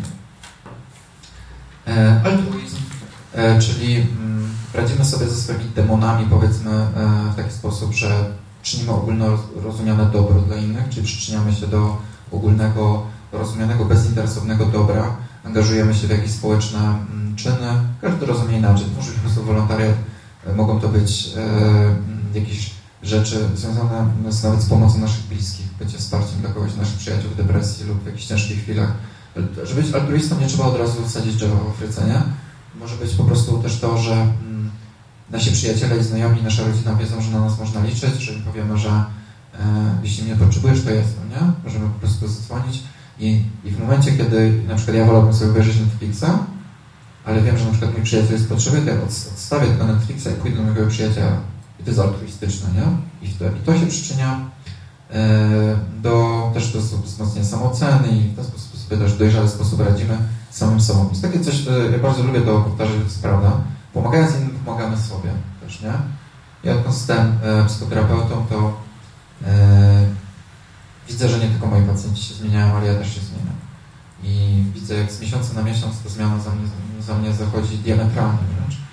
E, I widzę tak naprawdę, że jeśli miałbym powiedzieć, dlaczego zostałem psychoterapeutą, to e, nie żeby powiedzieć, żeby pomóc sobie, bo, bo to, bo to nie, nie na tym też polega, bo do tego jest terapia własna, tylko żeby czuć jakiś sens, nie? że co ja robię ma sens, a czym jest sens w ogóle życia. I jedną z takich sensownych rzeczy w życiu jest właśnie ogólnorozumiane pomaganie ludziom, jakkolwiek to rozumiemy. I to nadaje sens naszemu życiu, że mm, też takie zaangażowanie e, w coś dobrego, każdy to rozumie inaczej. Ktoś może po prostu pomagać wyprowadzić psy albo być w schronisku, a e, ktoś może czytać książki na świetlicy dzieciom, albo mm, po prostu pomagać ludziom sobie radzić e, z jakimiś ciężkimi rzeczami. Każdy rozumie to inaczej, ale jest to na pewno dojrzały mechanizm obronny. I to najfajniejsze w tym jest to, jeśli jesteśmy tego świadomi, nie? bo jeśli jesteśmy altruistami, ale nie wiemy dlaczego, no to okej, okay, fajnie, ale fajnie jak jestem świadomy tego, nie? W ogóle e, to był Demelno, powiedział, że w ogóle to jest wyższy egoizm, nie? Jak pierwszy raz przeczytałem, to co ty gadasz, goście, jaki egoizm? Altruizm to jest przeciwieństwo egoizmu, ale jak się na tym zastanowiłem, to stwierdziłem, kurde, że ludzie pomagają innym, i mają w tym jakąś korzyść, mimo że teoretycznie nie mają, nie? Jaką mają? No emocjonalną. Po prostu lepiej się czują sami ze sobą, nie? Więc altruizm to jest egoistyczne takie, tylko takie wyższe, nie? Ale to nie znaczy, że to jest złe, bo jak mówimy egoizm, to jest egoizmem. Pejoratywny ma wydźwięk, że, że to znaczy, że myślisz o sobie i swoich potrzebach. A w tym wypadku, tak, myślisz o swoich potrzebach, bo chcesz się dobrze czuć sam ze sobą, pomagając innym, ale myślisz też o innych, więc nie jest tak, że robisz to tylko dla siebie. Więc to jest taka sytuacja win-win, w tym nie ma nic złego. no, takie rozumienie mi się podoba. E, antycypacja, mm, czyli to jest taki mechanizm, gdzie odraczamy mm, natychmiastową gratyfikację w celu, e, żeby mm, to, co chcemy osiągnąć, było jeszcze, tak mówiąc kolokwialnie, lepiej smakowało w przyszłości. Czy na przykład oszczędzamy pieniądze, żeby kupić sobie coś droższego, zamiast brać kredyt w tym momencie, to odkładamy sobie te pieniążki i w momencie, kiedy kupujemy to coś, co chcemy kupić, za, za pomocą tych oszczędności, to wtedy ta gratyfikacja, zadowolenie z tego, co kupujemy, sprawia nam teoretycznie jeszcze większą przyjemność, niż jakbyśmy tego nie odroczyli. I ten mechanizm na przykład polega w sytuacjach, kiedy mm, e, mamy coś takiego, że my myślimy, że o już teraz, w tym momencie muszę to mieć, nie? Że muszę mm, w tym momencie znaleźć dziewczynę, z którą będę w związku, w tym momencie muszę sobie kupić nowego iPhone'a, w tym momencie muszę się wyprowadzić od rodziców, e, bo jak nie, to, to co? No właśnie, to co? Co, co jeśli sobie teraz tego iPhone'a nie kupisz, nie znajdziesz tej dziewczyny, czy, e, czy nie wyprowadzisz się w tym momencie od rodziców, to, to no, umrzesz? No, no, mam nadzieję, że w większości wypadków nie. E, więc użycie antycypacji, czyli dojrzałego mechanizmu, że ja sobie wytłumaczę, dobra, nie mogę się teraz wyprowadzić od rodziców, nie mogę mieć teraz dziewczyny, bo nie wiem co, bo nie mam pieniędzy, żeby zabrać ją na randkę, albo wstydzę się zaprosić do swojego domu, gdzie jestem, mam rodziców, albo nie mogę sobie kupić iPhone'a nowego, bo po prostu nie mam pieniędzy, to sobie zaplanuję to, w jaki sposób mogę osiągnąć to, do czego dążę, rozłożę sobie to na rady w logiczny sposób i, yy, i po prostu odłożę to w czasie świadomie. I w momencie, kiedy to osiągnę, jeżeli będę miał to, co chcę mieć, to wtedy to zadowolenie z osiągnięcia tego czegoś będzie dojrzałe i e, satysfakcjonujące. No i o tym mówię właśnie ten mechanizm. Substytucja to jest taki mechanizm, gdzie mm, zaczynamy zastępować nieosiągalne e, cele tymi osiągalnymi. E, to jest taki mechanizm, który, mm, podam to na przykład, na przykłady najlepiej. Nie dostaliśmy się na medycynę, która nam się zawsze marzyła. Chcieliśmy być lekarzem, nie jesteśmy lekarzem, bo się nie dostaliśmy. No oczywiście możemy dalej próbować co roku tam poprawić maturę się dostawać do skutku i zostać tym lekarzem, ale powiedzmy, że są takie sytuacje, że chcemy być tym, nie wiem, neurochirurgiem i są tam dwa miejsca na, na, na wydział. Nie, dostać, nie wiem, czy nie gadam głupot, ale wydaje mi się, że mało. Yy, I nie możemy się dostać na ten wydział, na który chcemy, na tę specjalizację, którą chcemy. I nie możemy się z tym pogodzić i przeżywamy w związku z tym cierpieniem. I używając mechanizmu substytucji byłoby to tak, ok, nie mogę być neurochirurgiem, czy nie mogę osiągnąć to, co jest dla mnie nieosiągalne, ale może mogę być ginekologiem. Może to nie będzie tak, to nie chodzi to, żeby się oszukiwać, że o, to będzie takie super spełnienie moich marzeń, jak to, co będzie neurochirurgiem, ale wciąż będę tym lekarzem, tylko że ginekologiem. Czyli zastępuję to nieosiągalne czymś osiągalnym. I się z tym po prostu godzę. Znajduję nad akceptację, że będę teraz tym ginekologiem.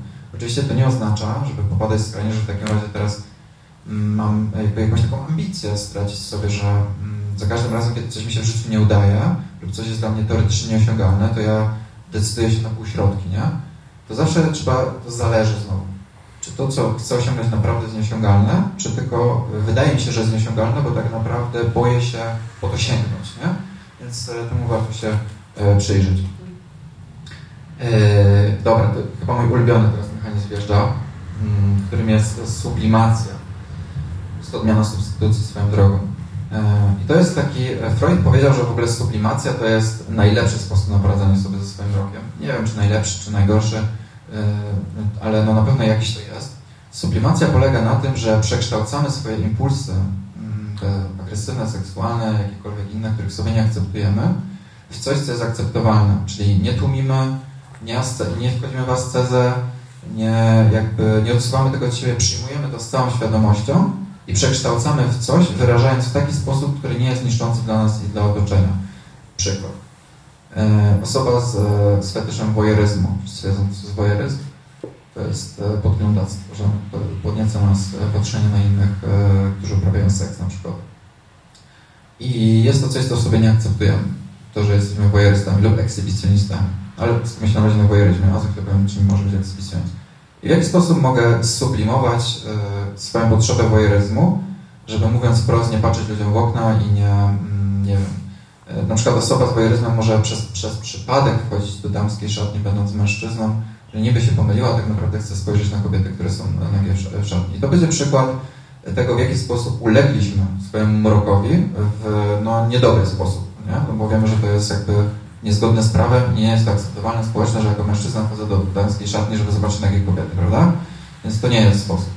Więc co będzie sposobem? No na przykład Freud podał taki przykład, nie wiem czy trafny czy nie, że przypadek, żeby pojawić z wojeryzmem jest, e, że sublimujemy, że stajemy fotografem, na przykład aktowym, nie?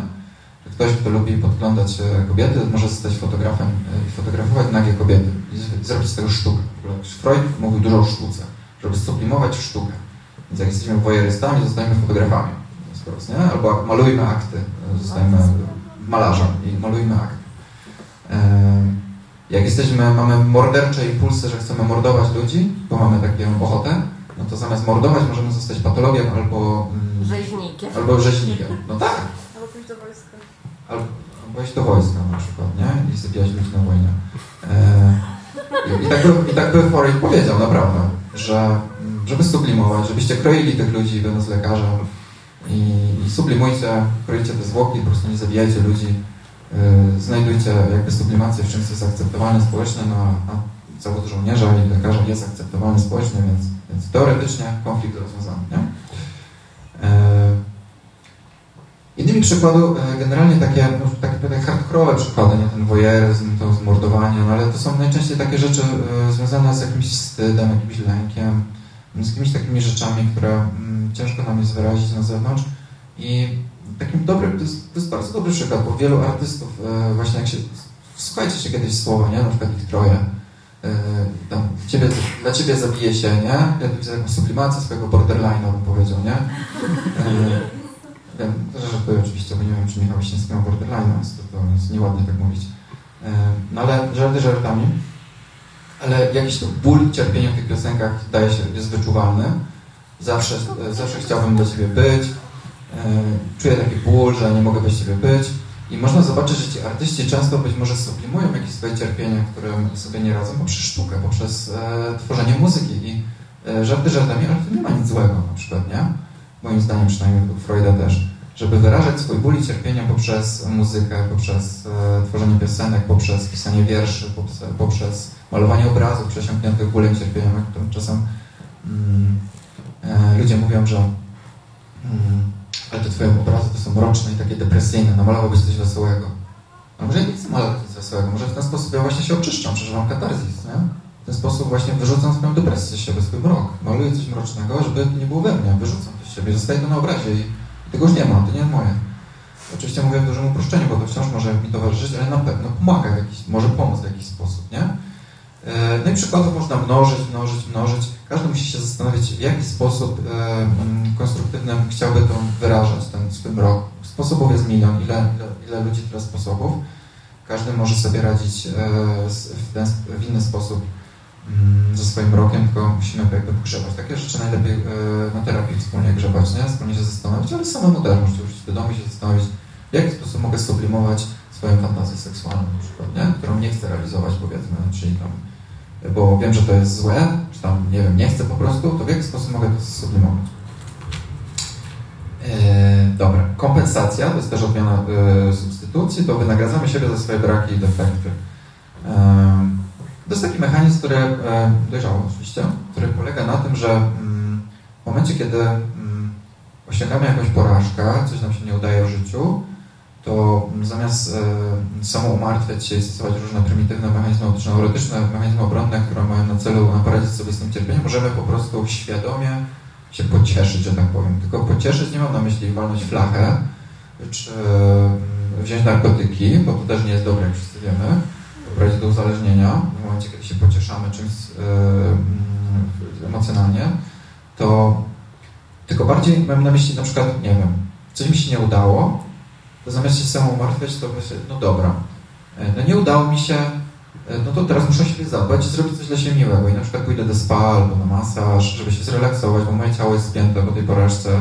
Zamiast sobie dowaleć w domu i się katować za to, że mi się nie udało, może warto o siebie zadbać, na przykład pójść e, na saunę, nie wiem, do spa, do kina, na jakieś komedię, żeby się trochę rozluźnić, spędzić miło wieczór z dziewczyną. Tak? A czy to nie jest takie nagradzanie się za porażki, które może powodować jakby utratę ambicji? E, jeśli e, mówimy e, o kompensacji jako o mechanizmie świadomym, jeśli stosujesz go świadomie, czyli masz świadomość, że to nie musi oznaczać, że teraz nie będziesz dążyć dalej do osiągnięcia celów, tylko to chodzi o to, żeby w danym momencie, gdzie się czujesz źle, żeby sobie pomóc, to wtedy jest ok. Jeśli pocieszasz się za każdym razem na automacie i jakby nie masz refleksji na tym, dlaczego to robisz, to wtedy może tak być. Do tego mechanizmu dojrzenia mówimy o tym, że są świadome, nie? Bo nieświadoma kompensacja może faktycznie do tego prowadzić, co mówisz, ale nie musi, jeśli jest świadoma. Jeśli świadomie podejdę, dobra, teraz sobie zrobię to, żeby się poczuć lepiej, ale od jutra, e, czy tam od pojutrze, jak już odpocznę, to znowu siadam i jakby dążę do osiągnięcia tego celu, który jest dla mnie ważny. Świadomość to jest słowo klucz e, jakby we wszystkim tutaj, o czym mówimy. Odpowiedział? E, dobra. E, I teraz tak, jeszcze, jeszcze tak na koniec, już ostatnia taka rzecz, to już nie bezpośrednio, też związana z mechanizmami obronnymi, ale już tak nie ma to żadnej nazwy, tylko tak chciałbym też o tym powiedzieć. W sumie to jest jedna z najważniejszych rzeczy się w terapii właśnie odbywa za każdym razem, jak pacjent przychodzi. W jaki sposób sobie poradzić ze swoim mrokiem? E, po prostu wyciągnąć go na światło dzienne i o nim mówić. Nie chować go w sobie. Mrok się żywi mm, ciemnymi zakamarkami naszego umysłu, jeśli się izolujemy. Nigdy nie mówimy o, nikomu o tym, e, co w nas siedzi, bo się wstydzimy. To ten mrok się tym żywi i on właśnie e, prowadzi do jeszcze większych komplikacji na naszej psychiki, niż nawet nie jesteśmy tego świadomi jak bardzo. To, e, w jaki sposób możemy sobie najlepiej z tym poradzić, moim zdaniem, to wyciągając go na światło dzienne, werbalizując o nim, mówiąc.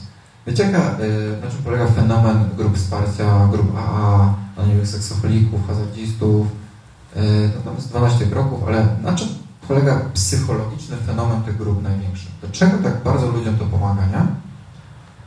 Z mojego punktu widzenia mm, tam zachodzi najważniejszy mechanizm, który polega na tym właśnie, o tym teraz mówię, ludzie się tam powierzają siedząc z jakimś swoim rokiem przez całe życie, z tym alkoholizmem, z jakimiś seksualnymi, nieakceptowalnymi pragnieniami, jak są w grupach seksualników, przychodzą do grupy ludzi, gdzie wiedzą, że zostaną zaakceptowani, nikt ich nie oceni, bo tam panuje zasada braku oceniania i w końcu zaczynają mówić, co w nich siedzi. Zaczynają to wylewać na światło dzienne. I nikt im tam nie mówi, jak oni mają żyć. Nikt im nie daje porad psychologicznych, dobra, to słuchaj, teraz sobie przeramuj to, co nie akceptujesz sobie, sublimuj sobie swój wojeryzm na yy, zmysł fotograficzny i będzie ok. Jak ktoś zaczyna sublimować, to nie, tam nic takiego nie dzieje. Tam nikt nic nie mówi na temat tego, co my mówimy, więc o co chodzi? Dlaczego to działa? A no właśnie dlatego, że ludzie w momencie, kiedy werbalizują to, co czują, to to im po prostu pomaga. I ten mrok, w momencie, kiedy wpuszczamy do światła, do tego, co e, siedzi w naszym umyśle, zaczyna oślepiać ten mrok i on nagle przestaje mieć no, takie emocje. Nagle się może okazać, że ja już wcale nie mam takich potrzeb, jak miałem wcześniej, związanych z tym, co nie akceptuję sobie, że w ogóle w momencie, kiedy znajdę na tę akceptację i zostanę zaakceptowany przez innych, nieoceniony, to może się okazać, że już tego nie potrzebuję. To jest tak jak z tym potworem. On mnie dogania, zaczyna krzyczeć, mówi weźmie, weźmie, weźmie, weźmie. Mówi, dobra, wezmę cię, to mówi, a nie, już nie chcę. No, z kotem, nie? Otworzysz mu, chcę otworzyć, żebyś mu otworzył drzwi, cały czas drapie te drzwi, otwierasz mu, on nie. No, tak, no. No takie są koty. Ja wiem, bo miałem. Więc e, wszelkiego, e, wszelkiego, mm, wszelkiego rodzaju grupy wsparcia, grupy psychoterapeutyczne, terapia. Pacjenci przychodzą do terapeuty i mówią o swoich mrocznych rzeczach. I mam takie sesje, że czasem nie wypowiem ani jednego słowa, albo tam tylko dzień dobry, bo pacjent tak bardzo dużo chce mi mówić. I ja wiem, że ja nie muszę nic powiedzieć, bo to jest to, co on na tę chwilę potrzebuje, po prostu się wygadać. I on wychodzi z sesji i mówi, o Jezu, ale dziękuję Panu, pomogło mi to bardzo. Naprawdę. Świetna sesja, pomogło mi to. Ja mówię, proszę bardzo. A nie powiedziałem ani słowa, nie? I dlaczego? No właśnie dlatego, że człowiek po prostu w momencie, kiedy to wyrzuca z siebie. Więc ja uważam, że każdy człowiek powinien świadomie zacząć otaczać się ludźmi, z którymi może dzielić się swoim rokiem, mówić im o tym, co czuje. dobrać, oczywiście nie każdemu sobie możemy mówić o tym, bo wiele osób nas ocenią, wiele osób nas skrytykuje, odrzuci, nie zaakceptuje, więc musimy znaleźć takich ludzi w naszym życiu, przyjaciół, bliskich, partnera, a jak nie, to terapia, grupy terapeutyczne, albo nie wiem, to połączyć to ze sobą. Nie musi być wszystko naraz, wybrać to, co jest dla nas dobre, gdzie będziemy regularnie zwierzać się, powierzać się ze swojego mroku. I wtedy to będzie miało e, działanie terapeutyczne dla nas, e, będziemy sobie lepiej z tym cieniem radzić. Alternatywą jest, którą można połączyć, e, jeśli nie mamy takiej osoby obecnie w swoim życiu, to możemy mm, używać, i to jest potwierdzona naukowa metoda, nazywa się to pisanie ekspresywne bodajże, założyć sobie taki dziennik terapeutyczny, w którym będziemy spisywać wszystko to, co e, nie akceptujemy sobie, to, co czujemy, czyli wylewać na papier e, swoje emocje i uczucia bez wybielania się, czyli po prostu pisać to, co czujemy danego dnia, co do nas siedzi, co nie akceptujemy. Mm, Nieważne, czy to ma ręce i nogi, czy to ma ładne, nie ma być ładne, po prostu mamy się wyrzucać, żeby dać temu ujście. E, Inną alternatywą, którą e, też fajna, to wymyśliłem sobie kiedyś, nigdzie to nie przeczytałem w żadnej książce, więc to akurat nie ma potwierdzenia naukowego, ja sobie tak wymyśliłem. E, To jest sobie kupić dyktafon i na niego nagrywać, e, mm, właśnie mówić do tego dyktafonu to samo, co do dziennika byście pisali. Po prostu ja mam tak, że mm, mam dzien- i dziennik, i dyktafon i czasem po prostu e, nie chce mi się pisać za dużo myśli tych w głowie nie nadążam z pisaniem, myśli się zniechęcam i już zamykam ten dziennik. A jak mam otworzyć dyktafon i zacząć nawijać jak katarynka i wyrzucać to wszystko z siebie, to zamknę ten dyktafon i nie zmęczę się tak bardzo jak pisaniem, a, a przynajmniej się oczyściłem i w jakiś sposób złapałem nawet refleksję, nagrywając, gadając sam ze sobą. E, może się nawet wydaje dziwne gadać sam do siebie, no nie wiem czy dziwne, wszystko zależy co rozumiem przez słowo dziwne, nie?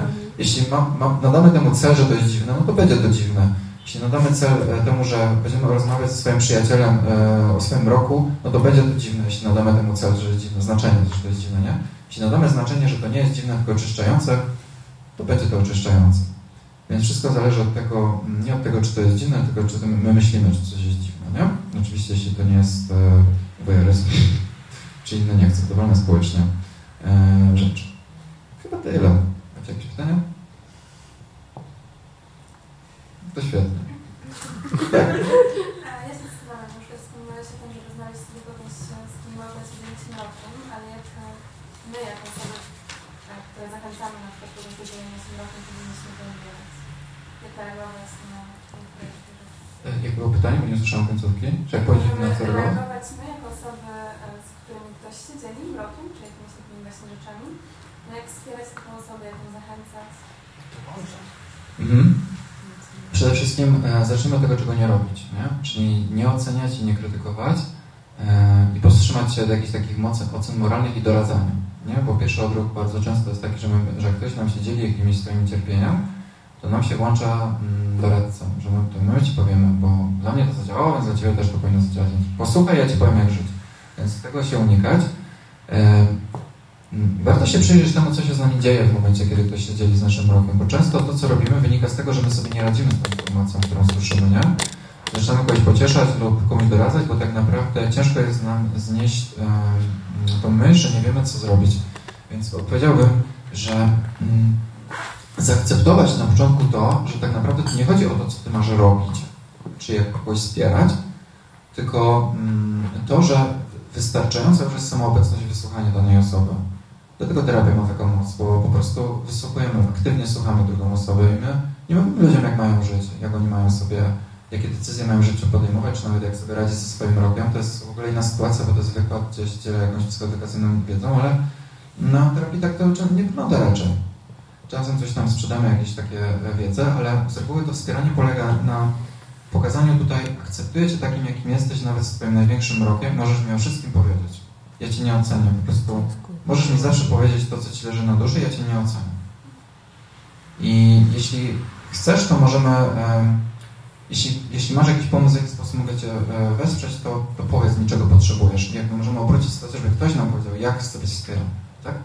Ale to, co mówisz, jest z mojego punktu widzenia, owszem, y, bliskie osoby jakby w bardzo dużym stopniu akceptujemy, bo są nam bliskie, ale y, no, mają cechy czy zachowania, czy przekonania, które nas bulwersują i powiedzenie, że akceptuję Cię w pełni, to takie trochę przekłamane z mojej perspektywy. Niekoniecznie, bo to w zależności jak ty sama z tym jesteś, jak to wszystko interpretujesz. I czy ty się z tym utożsamiasz, czy przypadkiem nie widzisz lustra. No dobra, ale jeżeli coś cię bulwersuje i coś jakby nie zgadza się z twoją realnością, co ktoś inny robi, no to bardzo trudno ci jest y, jakby nie przyznać, że to cię bulwersuje, nie? A dlaczego jest to takie ciężkie? Znaczy, no bo my jakby też mamy swoją wytrzymałość i też czasem musimy wylać ten swój cień, nie? I Czyli kwestia jest niewystarczającej wytrzymałości. No, Jest problem? ale jak gdyby myślę, że to, Brak że to dotyka wszystkich w mniejszym lub większym stopniu, jakby w życiu, nie?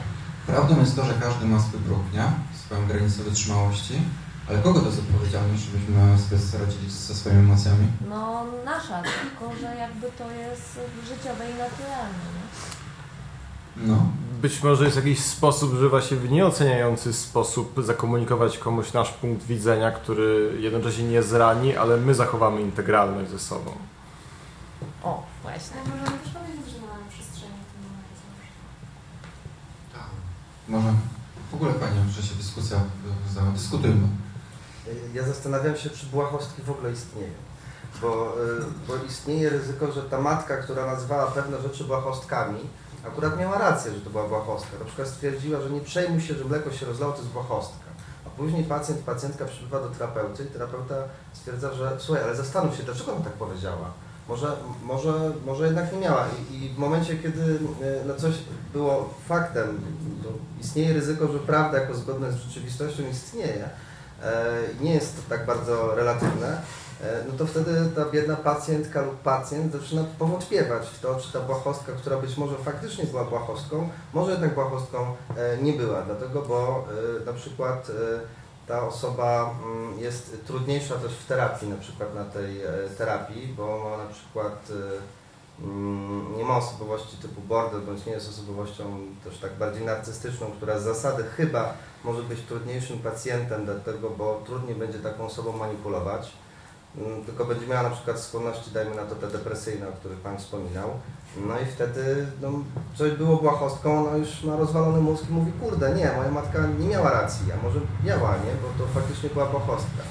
Poza tym e, inna, inna rzecz mnie tu straszliwie nurtuje odnośnie e, tego, że zanim Pan wspomniał, że nie należy generalizować, mm, to Pan przedstawił taką sytuację, mm, że dajmy na to, mm, że ktoś wierzy, że dojdzie do zmiany partnera, że partner się zmieni i to był taki komentarz, no ale no nie zmieni się. E, No i tak zacząłem myśleć, jak to jest w powrotach do relacji, że tracimy partnera dlatego, bo go zostawiliśmy, albo dlatego, bo on nas zostawił. No i nie mamy najmniejszych złudzeń, że ta osoba na pewno się nie zmieni, bo ona będzie taka, jaka jest, ale tęsknimy za tym czasem, który był e, dobry. Mm, No i dajmy na to, pacjent y, tęskni za tym, co pacjent łamany przez klient tęskni za tym, co było dobre, a tutaj terapeuta wysnuwa komentarz, że no ale ta osoba się nie zmieni. No. Ta osoba jest taka, jaka jest i będzie taka będzie, co w sumie nic nie zmienia, dlatego bo to klient bądź pacjent po prostu tęskni. Trochę nie poniosło z moją odpowiedzią. A, Wiesz co, em, staram się zabrać do kupy to, co powiedziałeś, bo też. dużo informacji. Przede wszystkim nie wydaje mi się, żeby terapeuta mówił komukolwiek, że się ktoś zmieni lub nie, tylko bardziej mm, zachęcał do wzięcia pod uwagę, że ktoś się może nie zmienić, nie? ale raczej nie powiemy komuś wprost, że nie, wie pan co, on się nie zmieni. Skąd ja to mogę wiedzieć? Może się zmieni, nie? Tylko jakby tu chodzi bardziej o pokazanie drugiej osobie, że to nie jest nasza odpowiedzialność zmieniać drugą osobę. Naszą odpowiedzialność jest się zmienić samemu. Naszą odpowiedzialność y, jest podjąć decyzję, czy my akceptujemy tą osobę taką, jaką jest teraz, czy nie, a jeśli nie, to co w związku z tym robimy, nie? Ale zmienianie kogoś y, w takiej sytuacji nie jest dobrą e, sprawą, bo to nie jest nasza odpowiedzialność, żeby kogoś zmieniać. Możemy zaproponować terapię dla par, terapię tej osobie. To wtedy będzie odpowiedzialność terapeuty, żeby wspólnie pracować nad jego zmianą, ale nie na przykład partnera, nie? Więc e, mamy prawo do tego, żeby nie chcieć być z kimś, kto się nie chce zmienić, ale nie mamy prawa też oczekiwać od te, tego, żeby e, ktoś się zmienił w taki sposób, żeby wymuszać to na nim, nie? Możemy, może powiem powiedzieć, jeśli się nie zmienisz na przykład e, twojego agresywnego zachowania do mnie, to odejdę. Stawiasz granice. Stawianie granic to jest coś zupełnie innego. Ale nie mamy tak naprawdę realnego, realnej odpowiedzialności za tą zmianę. Ta osoba sama musi być odpowiedzialna za to, żeby przestać być taki, jaki nie chce być, czy, to, czy w krzywdzący sposób jest dla kogoś. I to jest tych błahostek. E, tam się pogubiłem trochę, ale No z tymi błahostkami, że no coś faktycznie może, czy, czy błahostki istnieją, czy zawsze będzie problem? Na przykład e, rozlanie mleka na podłogę w momencie, kiedy jesteśmy bardzo, mamy, mamy pieniądze na kilka kartonów mleka, nie? Bo, bo wiesz, o tej sytuacji, e, to czy ta sytuacja byłaby zgodna z rzeczywistością błahostką i jak klient przyjdzie z, z taką informacją, że słuchaj, nie mogę sobie poradzić z tym, że mleko się rozlało, a jeszcze w dodatku moja matka mi mówi, że to jest błahostka. No to, to, to jest to faktycznie błahostka, czy to faktycznie będzie problem w takiej sytuacji? Ale to jest też ciekawe, bo ktoś nam może powiedzieć na przykład, że nie wiem, kot nie przyszedł się pogłaskać, albo jest że właśnie rozlaliśmy mleko i ktoś uzna, że to jest drobiazg i że jakby nie ma problemu, a dla nas jest to w jakiś sposób traumatyczne, no i wtedy właśnie, czy to jest błahostka, bo ktoś nam z zewnątrz pokazuje, że tak, czy jednak nie, bo to jakoś generuje naszą psychikę, nie? No, Odpowiedź jak zawsze brzmi to zależy, bo dla jednej osoby to, co jest e, jedną błahostką, dla drugiej nie musi być, więc nie chodzi o taką ocenę moralną, e, żebym ja powiedział, co jest błahostką, a co nie, bo dla każdego to znaczy co innego, nie? Więc to, co dla Ciebie jest błahostką, dla mnie nie musi być i odwrotnie. Więc nie chodzi o taką jedną, absolutną prawdę, żeby ktoś nam powiedział, jak żyć w postaci, co jest błahostką, to nie. Niech mi ktoś powie, co jest błahostką, żebym ja w końcu mógł się przestać przyjmować. Tu nie o to chodzi, żeby mówić pacjentom, Wiesz Pan co, to mleko to jest błahostka, jeśli Pan nie przyjmuje. No dobra, nie przyjmuje się. I problem z głową, nie? No, to nie działa w ten sposób, nie? Warto zadać pytanie, e, jak się Pan z tym poczuł, że Pani, Pana matka powiedziała, że to jest błahostka, co Panu to robi, nie? Dlaczego Pan na przykład uważa, że to błahostka nie jest? I on na przykład wtedy mówi, że no bo zawsze, kiedy moja mama, mm, kiedy ja coś potrąciłem lub wylałem, to moja mama wywoływała mnie po- sztuczne poczucie winy, E, ja się wtedy źle czułem i zamykałem w sobie, e, bo ona wtedy na mnie krzyczała. No i mamy to. Dlaczego teraz na przykład coś błahostką nie jest? E, Właśnie nie chodzi o to, żeby powiedzieć pacjentowi, to jest błahostka lub nie, tylko żeby on sam zrozumiał, dlaczego coś jest lub nie jest błahostką i sam zdecydował, czy chce, żeby to błahostką było lub nie. Nie chodzi o to, żeby mówić ludziom, jak mają żyć, tylko żeby oni sami zdecydowali, jak chcą żyć na podstawie tego, e, jak rozumieją siebie i otaczającą ich rzeczywistość. Czyli naszą rolą jako terapeutów jest poszerzyć świadomość człowieka, wprowadzić nieświadomość do świadomości, on zaczyna rozumieć lepiej, dlaczego te błahostki są błahostkami albo i nie i sam podejmuje wtedy decyzję, czy chce, żeby tak dalej było lub nie. I z reguły, no takie przynajmniej założenie optymistyczne naszego nurtu, że wtedy podejmuje dla siebie dobre decyzje. Czyli na przykład przestaje się przejmować już tym e, rozlanym mlekiem, ale to nie dlatego, że ja mu powiem, niech pan się nie przejmuje i wszystko będzie dobrze, tylko dlatego, że sam zreflektował nad tym, dlaczego się w ogóle przejmował. Ma to sens? Tak, bardzo Tak. dziękuję. Ja mam jeszcze taką w zasadzie uwagę, ponieważ e, mówił Pan o e, tym takim wywoływaniu wysokich wibracji, takiego permanentnego katarzis poniekąd. E, I właśnie chciałam jakby zwrócić uwagę, bo to wiem, że no absolutnie od niedawna, bo to jest kwestia dwóch, trzech lat, e, właśnie w bardzo wielu kwestiach warsztatów rozwojowych, czy nawet kręgów kobiet, bardzo popularnych obecnie, stosuje się coś takiego, że właśnie masz pogodzić się ze swoim cieniem, zasymilować go, żeby właśnie móc prowokować więcej sytuacji szczęśliwych i nawet wiem, że psychiatrzy z UJ-u już to badają pod kątem uzupełnienia terapii. Więc taka uwaga. Więc to niekoniecznie jest tak, że się, że się właśnie człowieka wprowadza w euforię i tylko. E, tak, to jest dobre. Dlatego na początku mówiąc o duchowości mówiłem, to zależy, nie? że niektórzy ludzie stosują duchowość e, mm, w korzystny dla siebie sposób, na przykład taki jak powiedziałaś, e, w rękach kobiet, świadomie, asymilując ten cień. To jest w porządku jak najbardziej, jakby nie mam z tym żadnego problemu i wątów do tego. E, ale jest też ten drugi biegun, gdzie ludzie, jakby, o którym mówiłem już, nie? Więc to zależy, bo w każdym środowisku znajdą się ludzie, którzy mm, wpadają e, w skrajność lub korzystają z danej rzeczy, filozofii lub religii w dobry dla siebie sposób, nie? E, Można korzystać e, z religii chrześcijaństwa w taki bardzo intensywny sposób, na przykład mm, samemu żyjąc, jak- jakoś mówiąc innym jak mają życie, samemu nie żyjąc według doktryny religijnej, a można być ogólnie mówiąc dobrym, pogodnym człowiekiem, żyjącym w zgodzie z tymi wartościami chrześcijańskimi, ale nie projektować i nie tworzyć jakby toksyczności wokół tego, nie? Więc e, wrzucanie wszystkich do jednego wora, że wszyscy uduchowieni ludzie to żyją na wyparciu lub są toksyczni na wysokich wibracjach, jest nieprawdą, jakby zgadzam się z tym. Em, jakby mówiąc, miałem, że jest pewna tendencja, nie? którą zauważyłem osobiście, dlatego nie mówiłem, jest to psychologii nazwane duchowym obejściem, ale to nie znaczy, że to jest jakaś prawda absolutna, że teraz idę na krąg i tam wszyscy na No wyparciu są, właśnie nie? teraz się trochę idzie w drugą stronę, mi się wydaje. I właśnie bada się te pozytywne. To nie wiedziałem tego. Dobra, dobra, dobra rzecz w takim razie, że tak idzie, bo nie wiedziałem tego, ale to fajnie, że tak idzie właśnie, bo to jest dobre. Z psychoterapeutycznego punktu widzenia, żeby akceptować właśnie te e, nieprzyjemne aspekty siebie. Zresztą w ogóle idea kręgów e, to w ogóle takie bardzo terapeutyczne, to przypomina grupę terapeutyczną, gdzie tam ludzie mm, mówiąc z jaką intencją przyszli i czasem to nie są takie pozytywne rzeczy właśnie, nie? Ludzie mówią, że zmagają się z jakimś rodzajem smutku lub e, z jakimiś ciężkimi klimatami i, no to jest akceptacja. No i też jest próbowałem. analogicznie trochę jak w takich grupach typu A, bo tam też jest zakaz y, jakby doradzania czy komentowania, czy w ogóle oceniania wypowiedzi innych Tak. osób.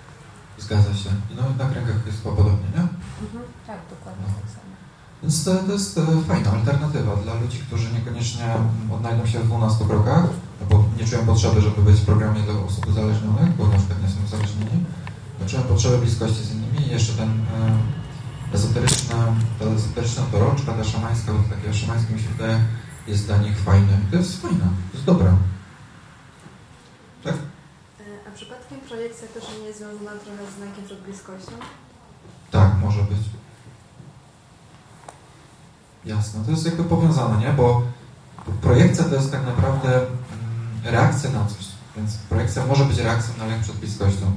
Czyli zaczynam projektować na kogoś coś, bo się boję. Więc e, projekcja jest bardzo często powiązana z wszelkiego rodzaju lękiem, nie tylko przed bliskością. Jak szukać metod sublimacji? Jaka jest rola terapeuty w tym procesie? Zaczynam. Jestem. E, to jest pytanie z kategorii, powiedz mi Pani, jak żyć, tak? Tego się obawiam właśnie. W niektórych przypadkach jest to dla nas abstrakcyjne po prostu. jak szukać. E, nie wiem. Nie wiem, e, szczerze mówiąc, ponieważ e, nie znam odpowiedzi na to pytanie. Mm, Myślę, że jedyną sensowną prawdziwą odpowiedzią to będzie eksplorując po prostu życie. Próbując e, nowych rzeczy, więc jak nie jestem czegoś pewien, czy to mi pomoże, to po prostu to spróbować. Tych dobrych rzeczy oczywiście, konstruktywnych, nie? E, Prawda jest taka, e, ja niezmiennie twierdzę, że jakbyśmy chcieli wszystkiego w skosztować, wszystkich aktywności i rzeczy, to to byśmy na życie nie starczyłoby tyle tych różnych sportów, sztuk i tego wszystkiego jest, że moglibyśmy sensem naszego życia uczynić po prostu szukanie naszej sublimacji i to też będzie fajne, bo nas przynajmniej czymś zajmie. Więc e, odpowiedziałbym, że po prostu próbować nowych rzeczy różnych, to co nam serce, intuicja podpowiada, że może to będzie fajne, a może nie, a może spróbuję. Jeśli przy czymś nam się dłużej zatrzymamy i zobaczymy, że nam to pomaga, że na przykład nasze mm, jakieś impulsy agresywne, na przykład powiedzmy osoby, które są bardzo agresywne, aczkolwiek to też z tym trzeba uważać, to teraz powiem, bo wiem, że u niektórych to działa w drugą stronę. E, Na przykład ktoś jest agresywny i zapisuje się na sztuki walki, nie? To można powiedzieć, ale fajna sublimacja. Zaczął się wyżywać na worku na treningowym, nie? Okej, jeśli to działa, to fajnie. Tylko trzeba się serio, bo dla niektórych osób, znam takie osoby, to działa wręcz w drugą stronę. Że oni jeszcze bardziej są nakręceni po tych sztukach walki. Zaczynają szukać zaczepki na ulicy, bo czują się pewnie siebie w związku z tym, że są teraz, wiedzą jak się bić, nie? Więc pytanie to zawsze, więc może takiej osobie bardziej by pomogła, nie wiem, e, inna aktywność związana z, z jego agresją, na przykład e, warsztaty lowenowskie, nie? Nie wiem, czy ktoś kiedyś się spotkał z... Tak, świetne są. No, więc polecam serdecznie, w Krakowie są warsztaty metodą psychoterapii Lowena. To jest, krótko mówiąc, uwalnianie emocji z ciała za pomocą bardzo konkretnych ćwiczeń. Właśnie tych. Co? Nie, jestem ciekawy, co to jest. Znaczy chodzi o to, że jak właśnie masz takie somatyczne reakcje typu y, pokłóciłeś się z kimś i za przeproszeniem zaczyna cię boleć łokieć, to właśnie y, przy pomocy rozmowy i przy pomocy ćwiczeń uświadamiasz sobie, że ten łokieć cię boli, bo się pokłóciłeś. Ale to nie chodzi tylko o ból konkretnie chcę tylko No, ale przez lata emocje przykład, po prostu, które są zapisane w ciele jako po postacią napięć. E, to są traumy po prostu często zapisane gdzieś tam w ciele. No to, że... Nie no, to był tylko przykład, ale no tak. Ale tak, jest to świetna metoda i godna polecenia. Tak, ja osobiście byłem e, na takich warsztatach kilka razy i sam się zdziwiłem. E, Przyszedłem z taką oczywiście ciekawością terapeutyczną, że co to ciekawe, co to będzie, co to mi da. A sam poruszyło, poruszyło to we mnie w jakieś głębokie struktury, które mm, dawno nie zostały poruszone. Więc, e, więc widziałem tam ludzi, którzy bardzo mocno procesowali na tych warsztatach, bardzo mocno płakali, bardzo mocno e, przeżywali pewne rzeczy. Więc e, takie warsztaty są świetne dla osób, które, przecież dla każdego, nie? To nie, to nie jest tylko, że dla agresorów, czy dla smutnych ludzi, którzy nie, nie umieją wyrażać swojego smutku. Dla każdego. Po, polecam spróbować, bo może to jest to. I też super są podręczniki, bo one też Tak. Generalnie polecam też właśnie podręczniki Lowena, to jest, to jest psychoterapeutyczne, które świetnie dają nam wgląd, właśnie takie holistyczne podejście do naszej ludzkiej psychiki, że tak naprawdę ciało jest niepodstawnie, mm, jest połączone z naszym umysłem, nie? Że pokazuje, jak to jest ważne, y, ile się emocji kumuluje w naszym ciele i to niewydobyte, zatrzymane w środku, jak wiele problemów psychicznych nam stwarza i dlatego jakie to jest ważne, żeby pracować ze swoim ciałem, żeby wyrzucać z tego ciała te emocje regularnie, Mm, Każdy ma inny sposób. No, jednym z tych takich bardziej świadomych to właśnie warsztaty Metno Luena. Niektórzy to sublimują poprzez sport. Yy, Każdy ma swój sposób. Yy, Yoga, nie? To jest takie też relaksacyjne dla wielu ludzi. Mm, Innym z takich sposobów na radzenie z agresją to też polecam, chociaż raz w życiu spróbować. Yy, Próbowałem niesamowite wydarzenie. mm, me- Medytacja dynamiczna Osho w grupie ludzi. To jest e, totalne szaleństwo. To jest e, nie wiem, jak to mam opisać w słowach, żeby to naprawdę mm, zobrazować, jak bardzo to jest szalone wydarzenie. E, szpital psychiatryczny przy tym to naprawdę nic. To, co się tam dzieje na tych warsztatach. Mm, nie ma możliwości, żeby y, nie przestać myśleć na tych warsztatach, naprawdę. Tam ludzie robią szalone rzeczy na tych warsztatach. E, nie będę mówił, możecie sobie poczytać, jak was to ciekawi temat, na czym polega medytacja dynamiczna Osho. Osy, chyba, Samoka. E, tego kontrowersyjnego guru, który Mm, tam bardzo dziki kraj. e, Dokument, dokument jest nadal na Netflixie, ale akurat niezależnie od tego, czy to jest prawda, czy nie, w tym dokumencie co mówią, no to jedno trzeba przyznać, że ta jego medytacja to jest super, oczyszczające. Albo bicie poduszek na przykład, takie wyżywanie się. Miałem jednego pacjenta, e, którą właśnie to zaleciłem bardzo mi to pomagało, takie wy, wyrzucanie z siebie złości na poduszki, żeby walił pięściami zamiast e, kierować złość odagresywnie na siebie to zaczął to sublimować na poduszki. Każdy musi znaleźć swój własny sposób. Nie, nie ma takiej jednej recepty, że ja wam powiem, ok, agresja, no to sztuki walki, najlepiej taekwondo, bo nie wiem, bo najwięcej napięcia akumuluje w nogach. No nie, no to, no to nie działa w ten sposób. Każdy musi znaleźć coś swojego, swoją własną sublimację poprzez po prostu próbowanie nowych rzeczy. Jeśli jeszcze mogę zaproponować, jeżeli ktoś się, że tak powiem, przekonał do Lowena, to nie powiem, kto to stworzył, bo nie pamiętam po prostu nazwiska, ale jest coś takiego jak uwalnienie emocji. To się tak nazywa. E, I to polega na tym, że na początku określa się emocje, które są w danym momencie no, niewygodne, nazwijmy to, jakąś frustrację, jakąś złość, smutek, etc., a następnie e, jakby projektuje się sytuacje, z których wy- wyniknęła dana emocja i się ją żegna. I to też jest bardzo fajny sposób właśnie takiej wizualizacji. To nie jest e, tak zwana technika uwalniania. No, coś w tym guście, no. Inaczej to przebiega. W technice uwalniania się nie, nie skupiamy na, na wizualizacji, tylko na odczuciach w ciele. No tak, I no. to Haw- Haw- Hawkins nie Właśnie tak mi się skojarzyło z Hawkinsem, no. Nie czytałem, ale tak mi się kojarzy z tym. A ja tak na, na koniec chciałam zapytać, czy Pan słyszał o, y, albo widział ten film nagrany przez Beatę Pawlikowską, dziennikarkę na temat depresji i leczenia de- właściwie, no tak, leczenia depresji E, i takie, taki głos podważający leczenie farmakologiczne. Nie, nie, nie, bo to teraz jest jakby na dniach, w ostatnich dni afera wręcz, więc chciałam zapytać, czy coś o tym słyszał i się jakoś do tego odniesie. Nie. A to Nie, Beata Bartkowska to od tych poradników takich. e, Tak, tak, tak, tak? I właśnie taka ogromna burza się A ona jest psychologiem?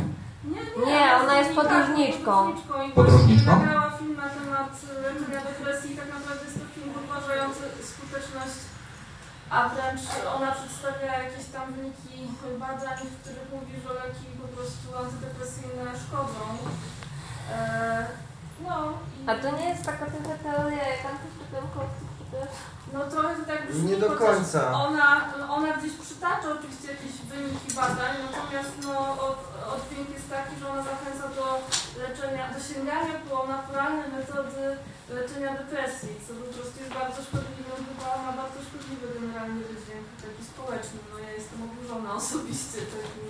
Ale co do tego, to jest prowadzona zrzutka na poza. Tak, tak, no ale są pozew natomiast cała dyskusja też Ale też bym nie generowała, bo na przykład y, są osoby, które jakby mówiąc kolokwialnie nie idą na leki y, i pomoc farmaceutyczną i wtedy jakby sensownym jest oczywiście pod kierownictwem y, lekarza, a nie jakiegoś znachora czy innego szarlatana y, dopasować środki naturalne. Tak, tak, no ale właśnie o to chodzi, że nie można wykluczyć, no tak myślę, nie wiem jakie jest zdanie psychologów, psychoterapeutów i psychiatrów na ten temat. No, to jakby oni powinni się wypowiadać, a nie pani. e, To znaczy, z tego co obserwowałem tą dyskusję, to ta, bo nie widziałem tego materiału, e, to mm, ona tam poczytała kilka kontrowersyjnych e, opinii, coś tam nie do końca z nich wyciągnęła prawidłowe wnioski, bo nie jest naukowcem i mniej więcej powtórzyła to jako plotkę. I na tym Tak. polega problem, że wydźwięk tego faktycznie jest społecznie e, szkodliwy, ale no jest tam trochę treści, w których może jakieś ziarno prawdy być. No z tego, bo ja czytałem na razie tylko komentarze dotyczące tego materiału, kurczę, strasznie mi się nie chcę zapoznawać z tym, co, co pani Pawlikowska mówi, ale obawiam się, że będę zmuszony. Tak, właśnie przez to wszystko. Ludzi, którzy się, którzy jakby pro, e, No, no tak górniak też gada głupoty, no i co, co my mamy z tym zrobić. Na Właśnie. YouTubie jest freeze. Na YouTubie jest wszystko. Gęba. I osoby, które nie wiem, robią e, Tak, Ubek ale Experience. teraz, no A co, co Frizz ma wspólnego? Nie, ale to chodzi, że to jest YouTube i każdy wrzuca treści po prostu jakie chce. I to jakby, no, No, y, każdy ma swoją głowę. No Jasne. jeżeli Szczególnie pacjenci terapeutów. na depresję, no to a rodzice usłyszą i na przykład są fanami takiej pani i nie, nie, nie, nie oddadzą się z na leczenie, to się może skończyć tragicznie, no jakby myślę, że taka jest... no, no powiem tak, no, mm, Przede wszystkim to nie wiem. no walnęła to trzeba przyznać. I jako osoba publiczna jakby powinna mieć większą świadomość tego, jak wpływa na ludzi i że nie każdy, mm, że wiele osób patrzy na świat właśnie zero-jedynkowy, że jak ona powie, że antydepresanty są złe, to ktoś je na przykład odstawi. Powinna wziąć to pod uwagę jako osoba publiczna. Mieć większą odpowiedzialność za to, co mówi i robi, więc e, nawet jeśli nie jest za o czym w ogóle mówimy, E, ale jakby faktem jest to, że antydepresanty nie zawsze działają, nie? szczególnie przy depresji, e, która nie ma podłoża endogennego, czy tam tego związanego z właśnie endogenną, e, nie tak, nie endogennego, czyli związanego z, z brakiem odpowiedniej ilości serotoniny w mózgu, tylko na przykład powstała wskutek jakichś traumatycznych przeżyć życiowych, nie? Więc te, badania potwierdzają, że te antydepresanty działają gorzej i że ta skuteczność y, jest gorsza. Więc jak wygrzebiemy sobie takie badania i wybiórczo pokażemy, że to, gdzie antydepresanty nie działają, no to można stworzyć teorię, że one w ogóle nie działają, ale to nie jest prawda. Więc y, pokazując takie badania, warto pokazywać też y, inne badania, które pokazują, że jednak działają, nie? I żeby pokazać, gdzie działa. Więc jakbym był taką badą praktikowską, to pewnie bym, jakbym chciał już taką kontrowersję zrobić, no to bym pewnie mm, pokazał, zobaczcie, na przykład tutaj nie działają, ale tutaj działają też, nie? Że dla tych działają, ale dla tych nie działają. Tak. Zastanówmy się, dla kogo działają, dla kogo nie. Co naukowcy mówią na to, a nie tylko wybierzmy to, co jest e, jakby zgodne z moją teorią bycia naturalnym, nie? No jak dobra, ona mówi. ale jakby musimy się liczyć z tym, że ona może głęboko i szczerze wierzyć, że antydepresanty szkodzą i jej wypowiedź jest jakby zgodna z jej mentalnością. Tylko na ile taka wiara właśnie, że antydepresanty powiedzmy szkodzą, ma się do takich naukowych rzeczy, no jakby to są tak przebadane leki i dokładnie wiem, jak działają, czyli na przykład właśnie ruchy zwrotne serotoniny albo konkretne działanie na neuroprzekaźniki w synapsach i neuronach. Ale ona właśnie podważa całą teorię, że No jakby jasne, no. serotoninowa ta koncepcja depresji upada, że to w ogóle nie ma, no tam jest jakby To jest jakby jasne, że osoby, które się zajmują tematem i interesują tematem, no to patrzą z różnych perspektyw, ale... Ale chodzi o to, jakie to ma konsekwencje po prostu dla pacjentów, no i, i dla podejmowania... Ale umówmy się, no ja wątpię, żeby się celebryci szczegółowo zapoznawali z wiedzą psy- psychologiczną i psychiatryczną. Ja generalnie uważam, że osoby, które e, nie zajmują się zawodowo e, zdrowiem psychicznym, czyli psycholodzy, psychiatrzy, mm, psychoterapeuci czy no, lekarze ogólnie, no, nie powinni się wypowiadać na takie tematy. No to jest moje zdanie. Zostawmy to ludziom, którzy jakby poświęci, poświęcają połowę swojego życia na to, żeby pomagać ludziom w tych zakresach. E, mm, no bo to są bardzo, wiecie, jedno jest szczelić jakieś fapa i powiedzieć, że nie wiem, ugotujcie sobie coś tam, czy nie wiem, jak ja, jak ja maluję obrazy, ja kiedyś czasem dawałem jakieś porady na temat malowania obrazów czasem głupoty straszne gadałem, bo tak naprawdę nie umiem malować obrazów, nie?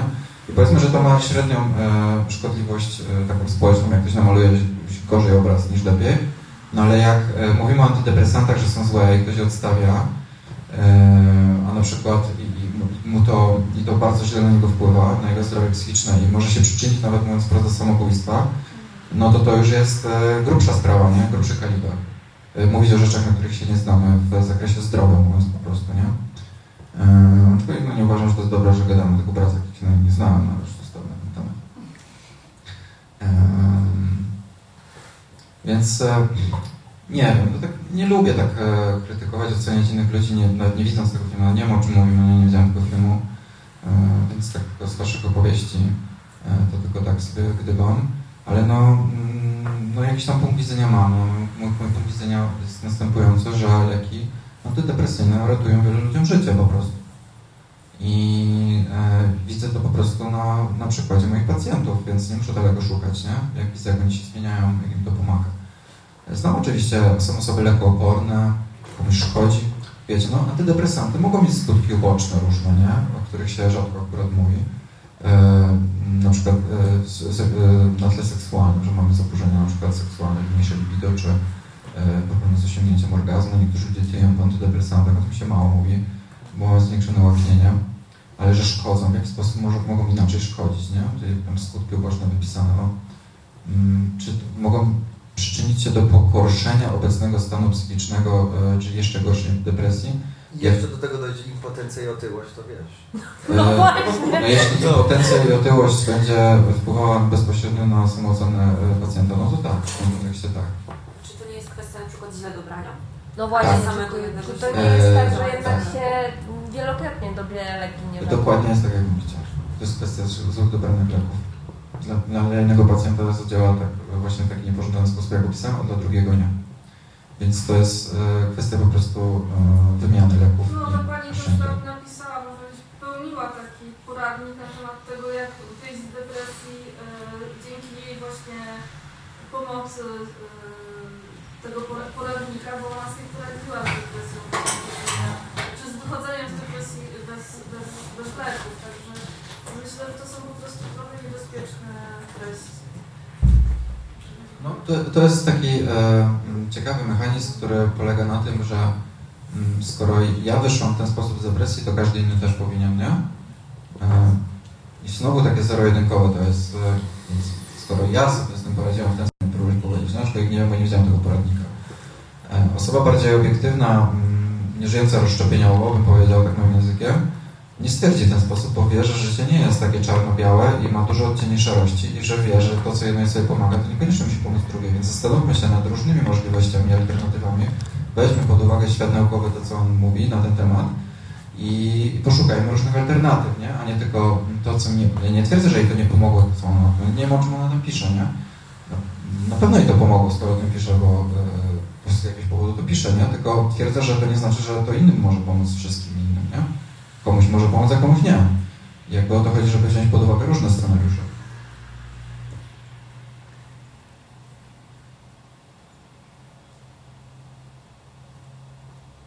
No, to chyba kończymy.